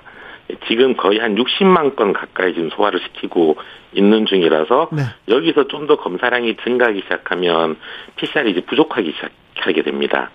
근데 그런 점 때문에 아까 말씀드린 것처럼 지금 중요한 중요한 것은 고위험군을 빨리 치료해드려서 중증과 사망을 막는 거기 때문에 네. 이제 PCR을 고위험군에 집중하고 방금 말씀하신 그런 경우는 신속 항원 검사를 통해서 좀 체크를 하시도록 이제 유도하는 체계가 되겠습니다. 자, 신속 항원 검사를 받아야 된다. 이런 증세가 있으면 꼭 시, 저기 자가 검사를 한번 뭐 받아봐라. 이런 좀 특별한 저, 증세가 있습니까? 오미크론은? 오미크론이 델타보다 증상의 좀 특이성이 더 떨어집니다. 떨어지네요. 그러니까 이게 예 연구된 바에 의하면 폐까지의 침투가 다소 델타보다 약하다라고 보고 있어서 폐렴 같은 어떤 중증 증상보다는 목을 그러니까 후두 목 목주위에 있는 뭐 목이 아프다든지 네. 혹은 이제 목감기와 유사한 증상이라든지 이런 증상들이 좀 많이 나타난다라고 어 보고가 되고 있고 아, 목.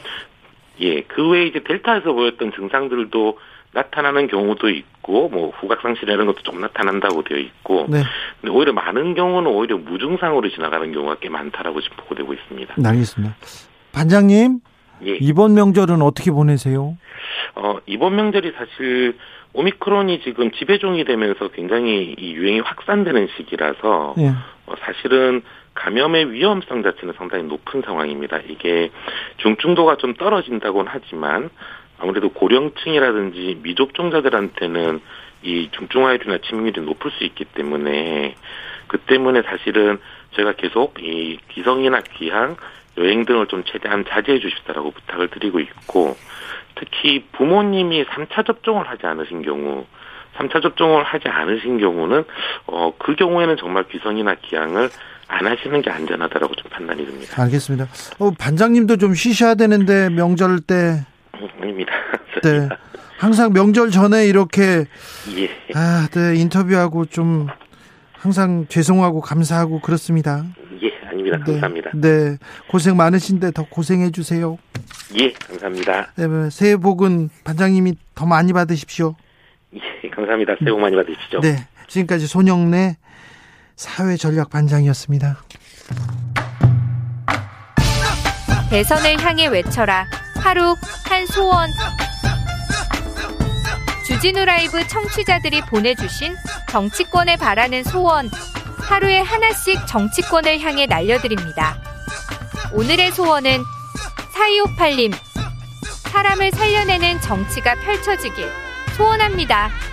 먹고, 즐기고, 사랑하고, 살아가기에 충분한 대한민국이기를 대선까지 D-41 하루 한 소원 다음 주도 기대해 주세요.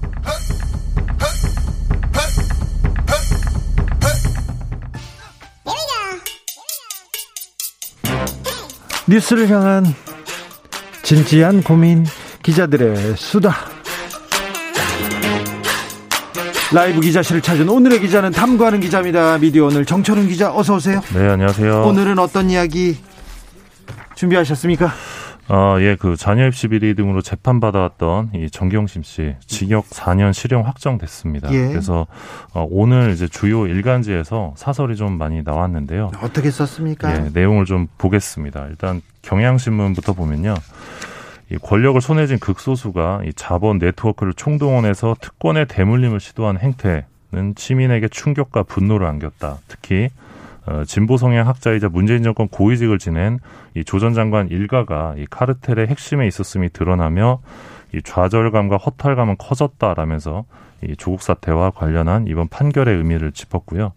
어, 조국 전 장관을 향해서는 부인의 유죄가 확정된 만큼 어, 사과하는 것이 최소한의 도리다. 그리고 한국 사회도 이 상처받은 청년을 보듬는데 에너지를 모아야 한다. 이렇게 밝혔습니다. 조 전 장관이 사과를 했는데 또 사과를 하는 것이 최소한 도리라고 매우 강력하게 예, 그게 뭐 명확한 사과가 아니었다고 보는 것 같고요. 네.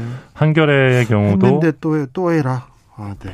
한겨레도 오늘 사설을 내고 이제 스펙 품앗이로 불리는 이 부모의 사회 문화 자본을 이용한 지위의 대물림에 대해 이 국민들이 얼마나 민감하게 반응하는지 이번 사건이 어, 여실히 보여줬다라고 밝히면서 이 정경심 교수가 재판 과정에서 진솔한 반성 없이 어, 남들도 다 그렇게 했다는 식의 태도를 보인 것은 어, 수긍하기 어렵다라고 한겨레가 오늘 비판을 했습니다. 네. 그러면서 기득권층의 특권을 비판해왔던 진보 인사의 내로남불을 지켜보며 얼마나 많은 사람들이 허탈감을 느꼈을지 헤아려 보기 바란다라고 하면서 이 검찰의 정치적 행태와 과잉 수사에 대한 비판은 온당하지만 어, 부모의 지위를 이용한 입시 비리는 근절돼야 마땅하다라고 주장했습니다. 검찰의 정치적 행태와 과잉 수사에 대한 비판은 온당하지만 예. 네, 입시 비리는 근절되어 마땅하다.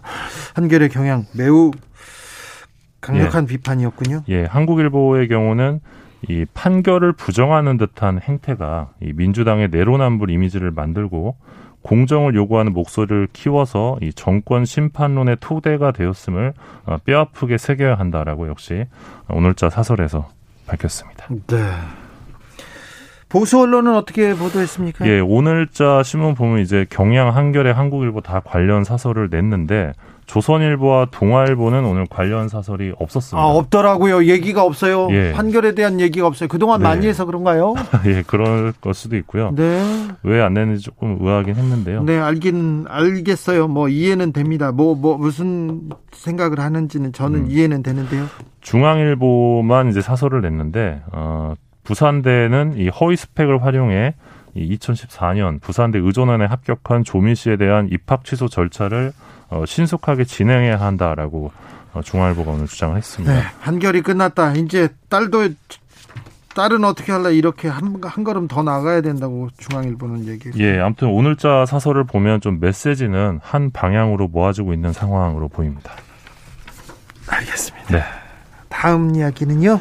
어, 네이버의 어떤 그 불공정성에 네. 대한 게, 이야기는 계속 있어 왔는데요. 아, 이거 수년째 계속됐죠. 네, 최근에 이번 주 수요일이었죠. 이 음. 네이버가 학계에 의뢰했었던 이 뉴스 알고리즘 검토 결과가 드디어 나왔습니다. 그렇습니까? 네이버에서 의뢰했어요? 예, 그 네이버가 하도 욕을 많이 먹으니까 네. 이제 그 전문가 집단에게 의뢰를 한 건데요. 아우 저 저도 그 전문가에 끼고 싶은데. 아, 네. 그래서 네이버 알고리즘 검토위원회가 이제 그 검토 결과를 냈는데 냈는데 뭐라고 했습니까? 예, 네이버가 이 언론의 정치적 성향을 알고리즘에 반영하는 건 아니다라고 밝히면서도 개선이 필요하다고 밝혔습니다. 아, 구체적으로 좀 보면요. 아니요. 저, 저는 이 말 믿을 수가 없는데요. 네. 네 구체적으로, 구체적으로, 보면 이 검색 알고리 뉴스 검색 알고리즘이 작동하는 부분과 관련해서는 언론사의 이념과 성향을 분류해서 우대하거나 제외하는 그런 요소는 찾아볼 수 없었다라고 결론을 냈고요.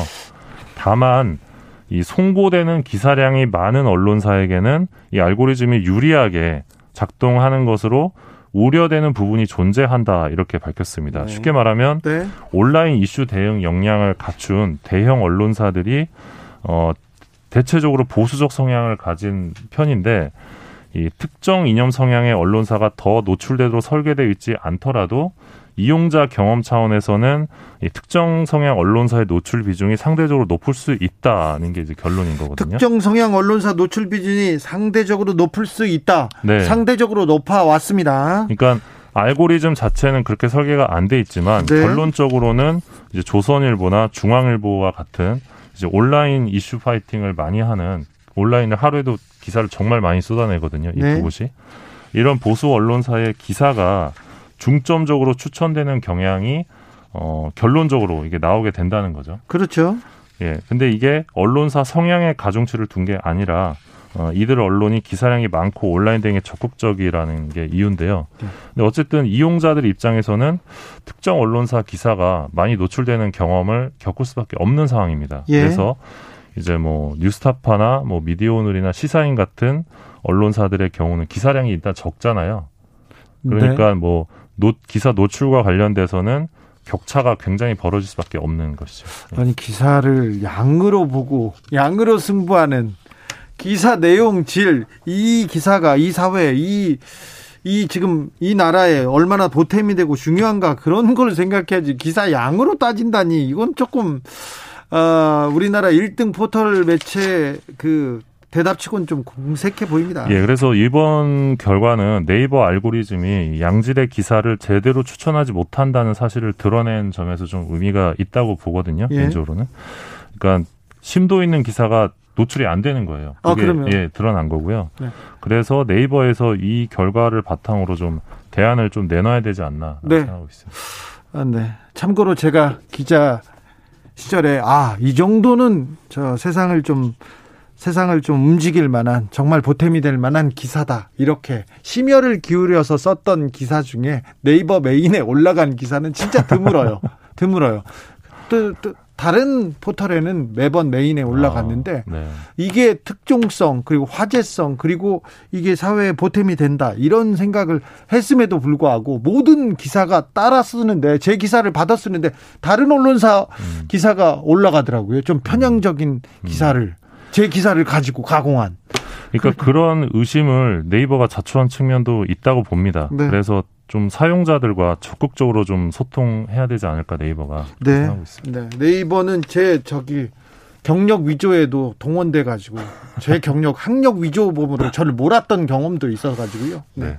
알겠습니다. 쌓인 게 많으시군요. 아니요. 제가 네이버에 대해서는 좀, 좀 논문을 쓸 수도 있을 정도인데 예, 지금 이 보고서에 대해서 네. 아, 제가 수긍하는 부분과 못하는 부분도 있다 이런 네. 얘기입니다. 다음 네. 거 짧게 좀 다, 루겠습니다 예, 요즘 시대에도 돈을 주고 기사를 막으려는 분이 있는데요. 그랬더라고요. 예, MBC 기자에게 보도 무마를 위해 3천만 원을 주려 했던 전광수 이진종합건설 회장이 김영란법 위반 혐의로 어, 징역 6개월 집행유예 2년 선고받았습니다. 이분이 국회의원 아버지죠? 예, 전봉민 국민의힘 의원의 아버지인데요. 앞서 MBC 스트레이트가 2020년에 이 편법 증여 여부 관련된 취재를 합니다. 취재를 하려고 했더니 아버지가 돈을 줬어. 예, 그러니까 아버지가 MBC 기자한테 내가 준비할게 좀 도와줘 이러면서 내가 한 세 개 맞춰올게 네. 3천만 원 가지고 온다니까 라면서 회유를 합니다. 네. 근데 요 장면이 그대로 다 방송에 카메라에. 나가거든요. 예. 그래서 방송에 나오고 나서 전복민 의원이 이제 부적절한 발언으로 무리를 일으켰다 사죄한다라면서 탈당을 했습니다. 그러다마자 돌아왔죠. 예, 지난달에 다시 복당을 하셨습니다. 네, 알겠습니다. 전복민 씨의 아버지, 아 정복민 의원의 아버지가 네. 기자를 매수 시도하다가 집행유예형을 받았습니다. 그러니까 아들을 위한 과도한 예, 노력을 하셨던 것 같습니다. 알겠습니다. 네. 기자들의 스타 미디어 오늘 정철은 기자 함께했습니다. 감사합니다. 고맙습니다. 라디오 정보센터 다녀오겠습니다. 이현 씨.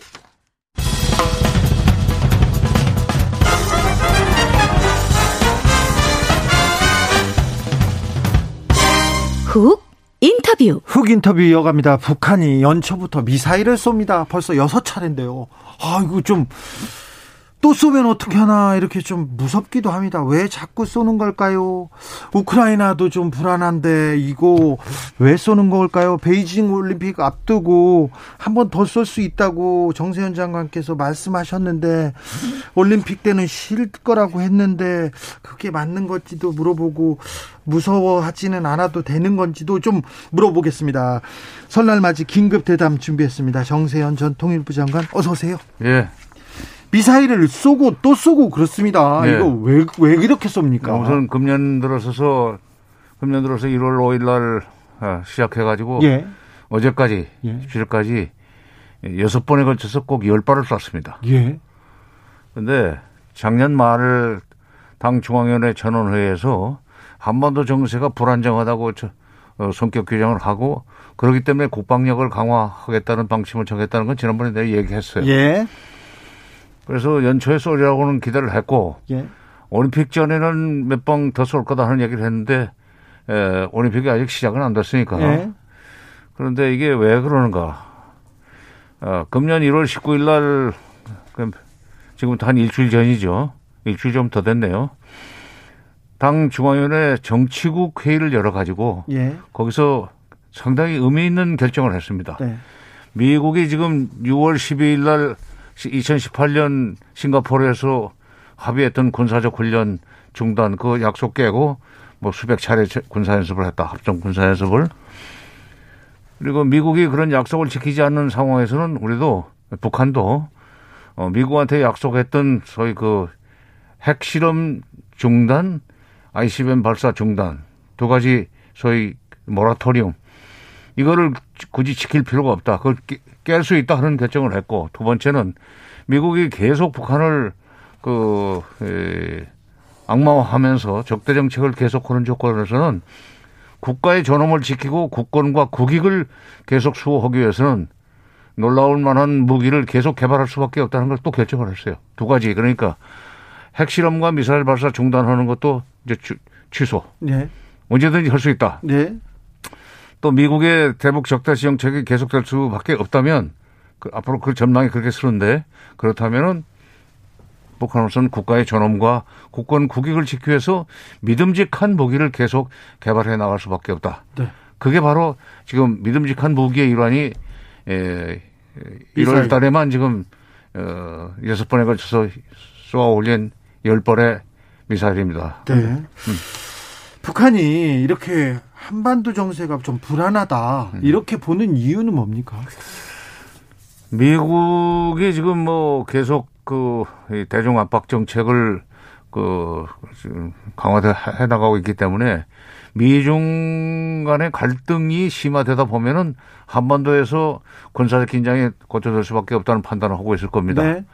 또 하나는 뭐 우리 잘못이라고 하는 얘기는 아니지만은 어쨌건 문재인 정부 들어서서 미국의 전략 자 산 같은 것이 많이 우리 여기 배치가 됐어요. 네. 또 우리가 그 국방 예산을 많이 증액을 해가지고 군사력 증강했죠. 군사력 증강했죠. 그게 북한한테는 굉장히 그 겁나는 일입니다. 네. 그러니까 그런 것을 전부 다 이제 군사적 그 정세 한반도 정세 불안정의 원인이라고 규정을 하고 거기에서 자기들이 당하지 않으려면 선제적으로 나를 건드리면은 가만히 있지 않겠다는 신호를 계속 보낼 필요가 있어 쏘는 겁니다. 네네. 1719님께서 우리도 대응 차원에서 북한이 놀랄만한 미사일 좀 쏘면 안 됩니까? 이렇게 물어봅니다. 대선 후보들 대북 메시지 점점 강경해집니다. 윤석열 후보 선제 타격, 음. 안철수 후보 전술핵 비핵화 전에 종전선언 반대 이렇게 얘기 나오고 있어요. 전술핵 미국이 놔줘야 돼요. 예. 미국이 재배치해 줘야 되니까 그는 근데 미국이 그렇게까지 해가면서 북한의 그 핵과 미사일 개발을 중지시킬 생각은 없습니다. 네. 그러기로 했으면 벌써 지금 그런 식으로 어 정책을 추진했어야 되는데 그건 안 되는 거고 선제 타격이 그 현실적으로 불가능하다는 얘기는 제가 다른 데서 여러 번 얘기를 했는데 에, 선제 타격권은 우리한테는 없어요. 네. 미국이 가지고 있어요. 왜냐하면 네. 한국에 대한 작전 지휘권을 주한미군 사령관이 가지고 있지 않습니까? 네. 그러니까 북한이 무슨 남쪽을 상대로 해서 미사일을 쏘거나 할 때도 이걸 거기에 대응해서 우리도 미사일을 쏘아야 되느냐 말아야 되느냐는 결정을 우리 합참의장이 못한다 이거예요. 네. 주한미군 사령관이 대응을 하는데 만약 그렇게 대응해가지고 싸움이 크게 벌어져서 3차 대전으로 번질 것 같으면 미국은 한 방 맞고 끝내자고 그럴 거예요. 네. 왜냐하면 지금 중국이 아니 미국이 중국도 압박해 들어가야 되는데 아까 조 기자 얘기했듯이 우크라이나 문제 때문에도 지금 굉장히 그, 그 사람들이 신경이 곤두서 있습니다. 말하자면 우크라이나에서 미국과 소련의 대결이 지금 첨예화돼 가고 있는 상황에서 북한 때문에 이 그 자기네들의 군사력을 갖다가서 분산시키는 그런 효과를 어그 기대할 수가 없죠. 네. 그래서 선제 타격 우리는 못 하고 우리도 미사일 쏴버리면 되는 거 아니냐 그렇지만 우리도 미사일을 근데 북한이 근데 남쪽을 상대로 해서 미사일을 쏘, 쐈다면 우리도 당연히 그 대응을 했어야 되는데 주로 제가 동해상으로 쏴요. 네. 동해상으로. 예. 그래서 바다에 떨어진단 말이야. 네. 방향을 남쪽으로 틀지도 않고 서남쪽이나 동남쪽으로 틀지도 않고 쏘는데 거기다 대고 우리가 미사일을 북쪽을 향해서 쏠 수는 없는 거죠. 그렇다고 우리도 어 동해상으로 뭐 미사일을 쏘거나 어 그럴 수가 없는 것이 남쪽으로 내려면 동해 길이가 좁아가지고 잘못하면 일본 쪽 일본 쪽으로 떨어지게 돼 있단 말이에요. 네. 예, 그래서 우리가 지금 그 북한의 미사일 발사에 대응하기 위해서 우리도 미사일 쏘자 그런 것은 이, 이 지정학적 그 특성 때문에 현실적으로 선택하기 곤란한 선택입니다. 윤석열 후보가 압도적인 힘으로 음. 힘으로 북한을 굴복시키겠다 이런 생각이 안보관의 핵심인 것 같은데요. 압도적인 힘으로 굴복시키겠다고는 그 말이 북한으로 하여금 앞으로 점점 더 그래 압도적인 힘으로 굴복시키겠다면은 우리도 압도적인 힘으로 너희들을 굴복시키겠다 하는 식으로 해서 군비 경쟁 시대도 들어갈 겁니다. 그러니까 그건 그거는 윤석열 후보가 압도적인 힘이란 건 듣는 사람한테는 굉장히 시원하고 좋지만 속 시원하죠. 예. 할 수 있을 거예요. 그러나 그렇게 되면 한반도는 완전히 군비 경쟁의 마당이 돼버려요. 네.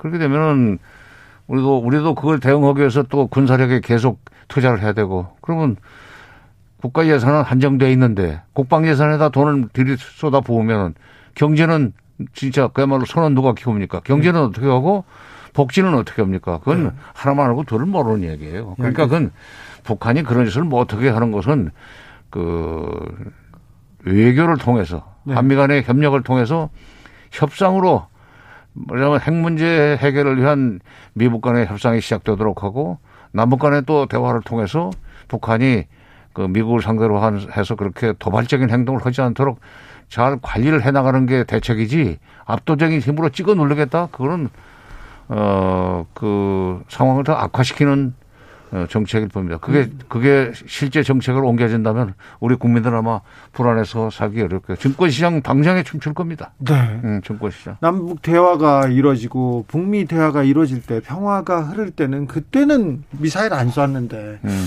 핵실험 그런 것도 없었는데 7294님 그런데 북한에게 따끔하게 채찍질 하는 사람 어디 없습니까? 핵탄두 미사일이 날아오는데 언제까지 북한을 신뢰할지 안타깝습니다. 얘기해 주십니다.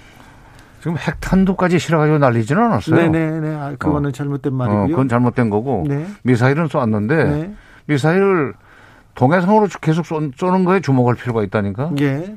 그러니까 남쪽을 그 겨냥한 것도 아니고 네. 그렇다고 일본을 직접 겨냥한 것도 아니에요. 위협은 아니고 그냥 쏘아만 그렇지. 쏘고. 그러면서 우리 이런 네. 힘이 있다. 네. 각도를 달리하면 너희를 맞출 수 있다는 이야기는 어, 되지만 그거를 그리고 그것은 대상이 우리가 아니에요. 솔직한 이야기로. 네. 대한민국이 아니고 미국도로 지금 너희 지금 중국 때문에 정신없고 우크라이나 때문에 정신없어 가지고 우리 문제는 북한 문제는 깨끗이 잊어버린 것 같은데 나 좀 봐주라. 나 좀 봐주라. 네. 계속 우리를 무시하고 이렇게 방치하면은 그동안에 우리가 엄청난 공, 군사력을 키워가지고 나중에 얘들 골치 아프게 만들 수 있어, 미국을. 예. 그러니까 그러기 전에 나를 말려줘 하는 의미도 담겨 있어요. 나 좀 봐줘, 나 좀 말려줘, 흥! 이렇게 하고 지금 미사일을 지금 바다로 계속 쏘다가. 그렇지. 미국에서 반응이 없어요. 아우, 내가 바쁘다, 지금. 음. 설 명절에다가 우크라이나도 있고, 아, 다른 것도 미국은 설 명절은 아니지, 지금. 아, 네, 그래도요. 네. 거기에 동포들이 많이 사니까. 아, 그래. 자, 근데 미국에서 반응이 없으면 북한이 또 도발 수위를 높일 것 같아서 그거 걱정. 그래서 네. 그래서 근데 이제 또 이번 정치국회에서 어떤 결정을 했냐면 19일 날 정치국회에서 네. 금년이 지금 김일성 탄생 110주년입니다. 네. 4월 15일. 예. 그다음에 2월 16일이 김정일 탄생 80주년이에요. 네. 그래서 김일성 주석과 김정일 위원장의 소위 그 업적을 기리기, 기리고 어, 조선민주인민공화국 그러니까 조선노동당과 조선노동당과 조선민주주의인민공화국이 미국이 미국도 건드릴 수 없는 정도의 엄청난 힘을 가진 국가라는 사실을 보여주기 위해서라도 우리는 계속 이런저런 그 군사력을 강화해야 된다는 결정을 했어요. 네. 그래서 2월 16일은 올림픽 기간 중이기 때문에 미사일 같은 건 쏘지 않겠지만 4월 15일 전후에서는 아마 큰 걸 하나 쏠 것 같습니다. 아, ICBM이나. 그렇지. 왜냐하면 더구나 아, 김일성, 아니, 김정일 위원장이 2011년, 어, 17년, 17년 11월 17일 날 세상을 뜬 뒤에 김정일 위원장이 바로 이제 집권을 했지만 실질적으로, 뭐, 실질적이 아니라 그, 그, 이, 법리상 북한의 최고 권력자가 된 것은 2012년, 2012년, 네. 12년 4월 12일입니다. 네. 조선노동당 제1비서로 추대됐어요. 그러니까 4월 10일 그 당권을 장악한 4월 12일과 김일성 주석 110주년 탄, 탄생 기념일인 4월 15일 사이에 아마도 대대적인 열병식을 하거나 한쪽에서 하면서 동시에 에 그 어디 함경도 쪽으로 올라가 가지고 거기서 미사일 발사를 예, 하리라고 봅니다. 대륙간 ICBM급을. 네. 핵실험을 제기하는 건 아니겠죠? 그 좀 걱정이 됩니다. 핵실험을 그 지금 핵실험 그 전에 핵실험장을 쪽에 그 함경북도 쪽에 있는 핵실험장을 입구를 폐쇄 그 파괴한 적은 있는데 통계리가 아직도 어, 건재하다는 네. 건재하다는 얘기도 네, 있고요. 아직 좀 갱도를 거치는 징후는 안 보이지만은 그것을 완전히 흘러내지 않았다는 점에서는 언제든지 복구할 수 있다는 그 얘기고 필요하다면은 금방 복구해서 7차 어, 핵실험을 할 수도 있죠. 그래서 4월 달에 그런 일을 벌일 수 있는 가능성이 있는데 문제는 3월 9일 날 이제 대선이 끝나고 나면은 어, 새 정부 출범을 앞두고 여러 가지 정책 조정을 하고 뭐 그럴 거 아닙니까? 예, 예, 예. 그때 이제 참 고달퍼질 거예요. 아이고, 그러면 다시 뒤로 후퇴해가지고. 문재인 정부는 이제 물러나가, 물러나는데 몇 달 안 남았고, 예. 새 정부는 출범하기 전이고, 그럴 때 북한이 그야말로 남쪽한테 굉장히 위협이 되는 그러나 실질적으로는 미국한테 신호를 보내는 군사 행동을 할 수 있다. 네. 음. 북한의 음. 목적, 음. 북한은 뭘 얻으려고 지금 계속해서 미사일을 쏴대는 거예요? 좋은 질문이에요. 그렇습니다. 이렇게 어, 그 위험한 짓을 계속하고 미국을 그 어, 겁주는 행동을 하면은 네. 미국이 결국은 처음에는 뭐 유엔 제재를 어 그 하겠다고 나서거나 또는 예, 동맹국들과 그 협의를 해서 북한을 혼내주지 않은 뭐 어, 외교 회담도 하지만 네. 더 세게 나가면 결국 미국이 북한과 협상을 하자고 뒤로 어, 어, 접촉을 시작했었습니다. 그러니까 미국이 더 사고 치기 전에 우리가 빨리 좀 만나라 만나자. 박근혜 중국 문제하고 우크라이나 문제만 신경을 쓰는데 가만 놔두면 나도 중국, 우크라이나 이상으로 당신네들 괴롭힐 수 있어. 빨리 그리고 어, 미국과 협상을 시작해서 어려운 경제 문제도 좀 풀어야 되겠다. 네. 음. 알겠습니다. 북한은 저렇게 미사일을 쏘아 되는데 미국의 전략이 궁금합니다. 어, 주한 미국 대사로 대북 조정관 출신 골드버그 내정됐다는데 우리한테는 좀 좋은 신호입니까? 아니요. 그게 우리한테는 뭐 결과적으로 좋은 신호. 그 대북 정책, 대북 제재 담당관이었던 사람을 지금 어그 대사 내정자로 발표한 것도 아, 그러니까 김유리 씨가 아니고 지금 골드버그가 오네요. 글쎄, 그러니까 그 예, 제 친구 북한이 김유리. 아. 북한이 미사일 발사를 계속하는 원인 중에 하나라고 볼 수 있습니다. 네. 또 하나 이쪽에 윤석열 후보가 선제 타격을 얘기하니까 그래 뭐 지금 아직 대통령도 아니고 뭐 그 당선자도 아니지만 그래 한번 해볼래? 응? 선제 타격 할 수 있어? 지금 지금 몇 번을 쐈는데도 선제 타격이 불가능하다는 것이 이미 지금 그 확, 확인이 됐잖아요. 예. 확인이 됐잖아요. 미국이 예. 안 움직이니까. 예, 예. 그런데 무슨 너무 선제 타격이야 하는 그 의미도 있고 뭐 대북 정책, 대북 제재 조정관이 대, 대남 대사, 한국 대사가 된다? 그래? 좀 골치 아프구만. 그러면 정말 좀 그, 그런 사람이 예, 제정신이 들도록 하려면은 우리와 협상할 수밖에 없다는 생각을 갖도록 만들어야 되고, 북쪽과. 네. 그러려면은 더 세게 나가라. 아, 네. 더 세게 나가면은 미국은 결국 뒤로 사람을 보내더라. 네. 여러 번 그렇게 성공한 적이 있습니다. 네. 아, 지금 북한도 그렇고 미국도 그렇고 그냥 강공. 또 하나. 네. 지금 북한 경제 어려워요. 예. 어려웠기 때문에 북한 주민들의 그 자신감이 없습니다. 네. 근데 군, 경제적으로 북한 주민들한테 에, 자신감을 심어줄 수 없는 상황에서는 군사적인 그 힘을 과시해 가지고 경제는 어렵지만 군사적으로는 우리가 빵빵하다. 예. 자존감을 키워줄 수 있기 위해서도 이런 짓을 하는 측면이 있습니다. 예, 2000년대 초반에 음. 북한에 취재 가보면 그 얘기를 계속 하더라고요. 우리가 경제는 떨어지지만 군사력으로는 음. 군사력 먹을 게 없다고 먹을 게 없어가지고 굶고 있는데도 계속 군사력 얘기만 글쎄, 하고 있죠. 그러니까 군사 강국, 경제 강국, 군사 강국, 문화 강국 그런 아, 사상 강국. 네. 그 사상 강국 기본적으로 자기는 사상 강국이래. 그리고 경제는 좀 떨어지지만 군사 강국이기 때문에 네.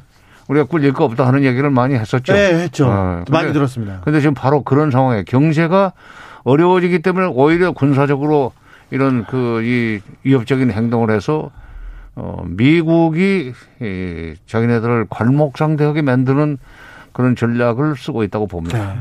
북한의 도발은 계속되고 수위는 높이고 미국은 미국은 국내 현안으로 정신이 없어서 한반도까지는 뭐 어, 좀 살필 겨를이 없는 것 같고요. 한반 한반도는 지금 한국은 대선 기간에 또 강경 보수 그러니까, 메시지만 그러니까 나오고 북한이 저렇게 계속 미사일 쏘고 그러면은 방향은 남쪽이 아니지만은 그 불똥은 우리한테. 우리한테 떨어진단 말이야. 예. 그래가지고 그걸 제대로 대응하지 못하는 못한다는 차원에서 이제 정부를 비판하기도 하고 예. 그다음에 선제 타격을 하겠다는 그 이 후보가 오히려 속신하다 하는 식으로 나갈 수도 있는데 북한도 그런 행동이 남한의 저그 대선 전국에서 어떤 영향을 미쳐가지고 결과를 어떤 결과를 가져올 것인지를 한 번은 생각해 봐야 돼요. 네. 계속 이게 우리가 우리 국민들이 보수적으로 기울 수밖에 없도록 하면 저희들 남는 게 없어.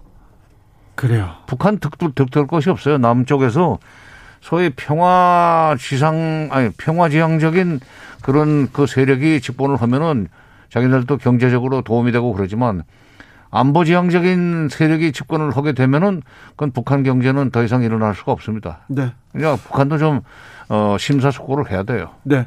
핵 포기해라. 그러면 대화도 하고 경제 지원도 해줄게. 이렇게 얘기하는 사람들이 있습니다.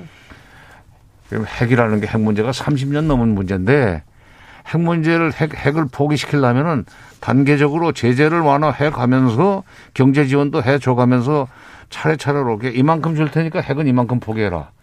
그다음에 경제를 이만큼 더 크게 지원할 테니까 미사일을 이만큼 내놔라 하는 식으로 해서 단계 행동, 단계적 동시 행동으로 풀어야지 핵을 먼저 포기하라? 절대로 안 합니다. 핵을 포기하고 미사일을 포기하면 그날로 미국한테 맞아 죽는다는 생각을 북한은 하고 있어요. 네, 그건 방법이 아니겠네요. 아, 방법이 아니지. 네. 그러니까 북한이 북한이 핵을 포기하면 그때 남북 관계도 활성화시키고 경제 지원하겠다는 네. 그런 순서가 바뀐 정책을 얘기하는 사람들도 있어요. 네. 그러나 한반도 현실로 봐서는 그리고 북핵 문제의 속성으로 봐서는 네.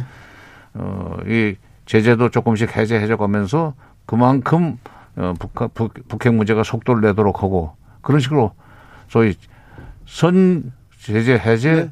후 북핵 에, 뭐 문제 해결. 네. 그런 순서로 들어가야 됩니다. 알겠습니다. 북이 계속 미사일을 쏘아대고 있는데 설날 저희는 불안해할 필요는 없죠. 이게 상대가 우선 미국이다. 네, 상대 미국한테 보여주기 위해서 쏘는 그리고 거다. 앞으로도 지금 올림픽 기간 중에는 쉬겠지만은 네. 앞으로 또 2월 16일 날 큰 열병식을 하면서 네. 대단히 그 유력적인 무기를 선보일 겁니다. 선보이고 4월 15일 전후에서는 한 방 쏠 거고. 아, 네. 알겠습니다. 그 다 일정이 정해져 있기 때문에 네. 놀라지 말고 네. 오히려 미국이 빨리 저런 북한을 달려가지고 협상으로 끌고 나올 수 있도록 한미 간의 협의를 긴밀하게 해나가야 됩니다. 알겠습니다. 말씀 잘 들었습니다. 예. 지금까지 정세현 전 통일부 장관이었습니다.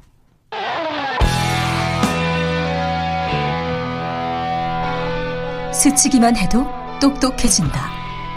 드라이브 스루 시사 주진우 라이브.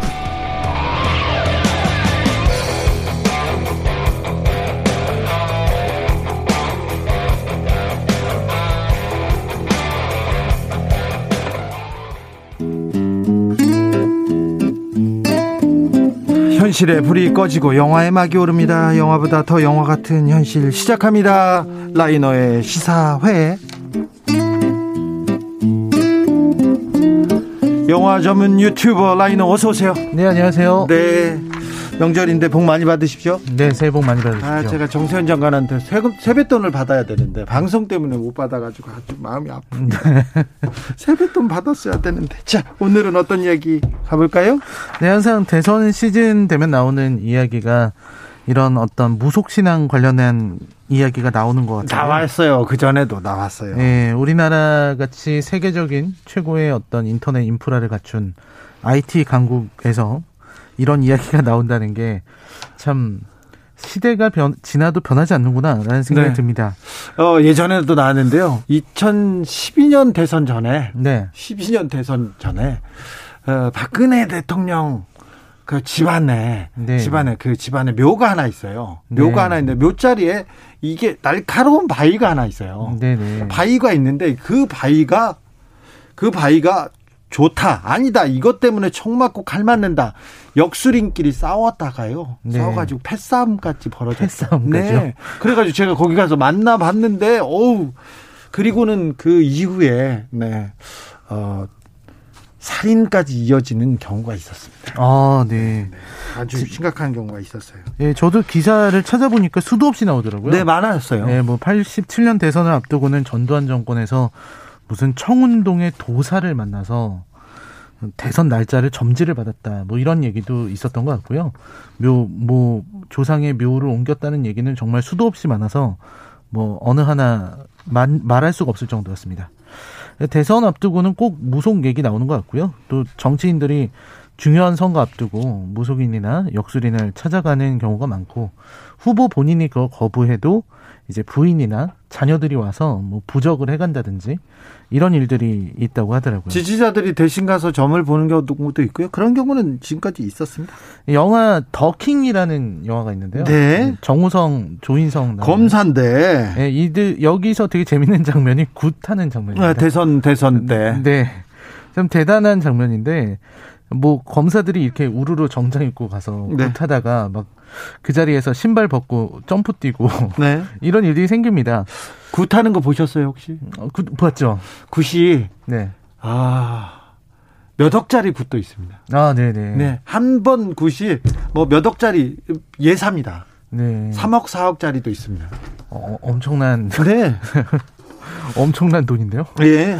네, 근데 그런 어떤 뭐 중요한 승진 인사가 있, 있을 때라든지 이런 일 있을 때 이런 식으로 오는 경우들이 많다고 하더라고요. 네. 그러니까 정치인이나 검사들이나 뭐 대한민국에서 가장 똑똑한 사람들인데 이런 중요한 자리에 있는 사람들이 이런 비과학적이고 비합리적인 무속에 집착할까 하는 의문이 들어서요. 네. 오늘은 그 의문을 풀 수 있지 않을까 싶어서 네. 아주 유명한 얘기, 영화 네. 얘기를 해보려고 합니다. 관상이란 영화입니다. 아, 영화 관상. 네. 영화 감독이 네, 한재림 감독이죠. 더킹 감독은요? 더킹이요? 더킹도 한재림 감독 아닙니까? 어, 제가 갑자기 아, 기억이 안 나요. 아, 네, 죄송합니다. 네. 한재림 감독의 관상. 네. 네. 한재림 감독의 관상. 송강호, 이정재. 네. 뭐 김혜수, 백윤식 이런 배우들이 나오고요. 네. 더킹도 한재림이었네요. 아, 네, 네, 네. 네. 한재림 감독이 네. 네, 올해도 네. 아마 그 큰 영화 하나가 준비되어 있습니다. 어떤 그 비상선언인 비상선언인가 하는 비행기 관련된 네. 한국 영화가 하나 나오 네. 나올 예정입니다. 알겠습니다. 나의 촛불이라고 다큐멘터리 영화 있는데 그 작품을 네. 연출할 뻔했던 분 중에 한 분이셨습니다. 아, 할 뻔했던. 네. 지나가겠습니다. 아, 네, 알겠습니다. 네, 그랬어요. 아, 네, 그랬다고요. 네. 아무튼 아주 유명한 영화죠. 네, 네, 천만 가까이 갔던 영화고요. 네. 아, 여기서 송강호가 이 유명한 관상가 아. 김래경으로 나왔고요. 네. 네. 김혜수는 기생 역할. 아이고, 네. 이정재는 수양대군 역할. 아유, 수양대군이 이렇게 딱 걸어 나오는데 이게 포스가 아이고 진짜. 네, 백윤식이 이제 김종서, 김종서. 역할을 맡았던 작품입니다. 예. 그리고 이제 그 김희성 씨는 이 그림자 속의 책략가죠. 네, 한 명의 한 명의 역할을. 아, 네. 목을 이렇게 삐딱하게 하고 있는. 하고 또 좀 악역은 진짜 이분이 네. 대한민국에서 네. 내로라 하는 분. 그렇죠. 친일파 연기는 뭐 괜찮죠. 네네. 네. 이번에 그 감독으로 데뷔하신다고 아, 하시더라고요. 아, 네, 네, 네. 역학 트릴로지라는 영화로도 나와서 이 후속작 궁합과 명당 같은 작품들이 나왔었어요. 야, 역학 트릴로지가 뭡니까? 역학 3부작. 아하. 네, 그래서 관상, 궁합, 명당 이렇게 3부작인데요. 다른 영화는 모르겠고 저는 관상이 관상이 네네. 네. 특별히 기억에 났습니다. 좀 많이 아쉬웠고요. 네. 네. 이승기와 심은경이 나왔었고요. 예. 명당은 내용이 이제 그런 내용이에요. 그 땅의 운세를 점쳐서 네. 운명을 바꿀 수 있다 이런 내용인데 당시에 이제 그 흥선대원군과 네. 세도 정치 세도 정치를 하고 있었던 그 김씨 일가가 어떤 한 자리를 놓고 그 왕이 두 명 나온다는 그 명당 자리를 놓고 결전을 벌이는 그런 내용이었습니다. 그 작품들 중에 특별히 또 그래도 관상이 또 네, 네. 관상이 워낙 유명하니까요. 네, 잘 만들어졌죠. 자, 네. 관상으로 들어가 보겠습니다. 네, 관상은 천재 관상과 내경의 이야기로 시작을 합니다. 자, 송강호. 네, 송강호인데요. 이 송강호 내경이 이제 몸도 불편한 아들 때문에 그 좀 고민을 하고 있었는데 이제 한양으로 가게 돼서 예. 거기에서 이제 처음으로 김종서를 만나게 돼요. 아이고 네, 당대 세도가 네 당대의 어떤 그 대신을 만나게 된 그렇죠. 어, 이 사람을 만나게 돼서 그 의뢰를 받게 되는데 처음에 이제 테스트를 몇 번 하고 나서 네. 관상을 봐달라. 예. 어떤 관상이냐면 수양대군의 관상을 보고 네. 저 사람이 역심을 품었는지 아, 아닌지. 저 사람이 역모를 품을 인상인가 관상인가 물어보는 거죠. 그렇죠. 네. 역모를 꾸밀 사람인가. 예. 역심을 품고 있는가. 그렇다면 어떻게 해야 되겠는가. 요거를 이제 상담을 합니다. 예. 그때 이제 처음으로 수양대군의 속셈을 꿰뚫려고 이제 어, 가서 보게 되는데 네. 수양대군 쪽에서 한 번은 이제 가짜 자기 부하 중에 한 명을 내보내서 내경 김내경이 잘못 봐요. 이게요. 네. 점을 많이 보는 사람들 있지 않습니까? 네네. 많이 보는 사람들은 일부러 이 그, 이 사람이 신기 있는지 알려주려고. 아, 용한지 아닌지. 용한지 아닌지 보려고 가짜 있지 않습니까? 진짜 좋은 사주. 네. 가짜 사주를 먼저 던져준대요. 음. 이 괜찮겠습니까? 근데 거기에서 정확하게 그 풀어내지 않습니까? 그러면 이제 그때부터 시작되는 거죠. 아, 그때부터 네. 진짜로. 정치판에도 그런 경우가 많았어요. 아, 아 네. 아, 그 얘기는 할 수가 없네, 제가. 네. 아무튼 김, 김내경이 이제 봤는데, 아, 이 사람이, 아, 이 사람은 역심을 품을 그런 그릇이 아니다라고 했는데, 김종서가, 아, 당신이 잘못 봤다. 내가 관상은 모르지만, 네. 수양대고는 능히 그럴 사람이다. 그렇게 네. 해서 두 사람이 이제 동시에 보게 됐는데 자기가 속았다는 걸 알게 돼요. 네.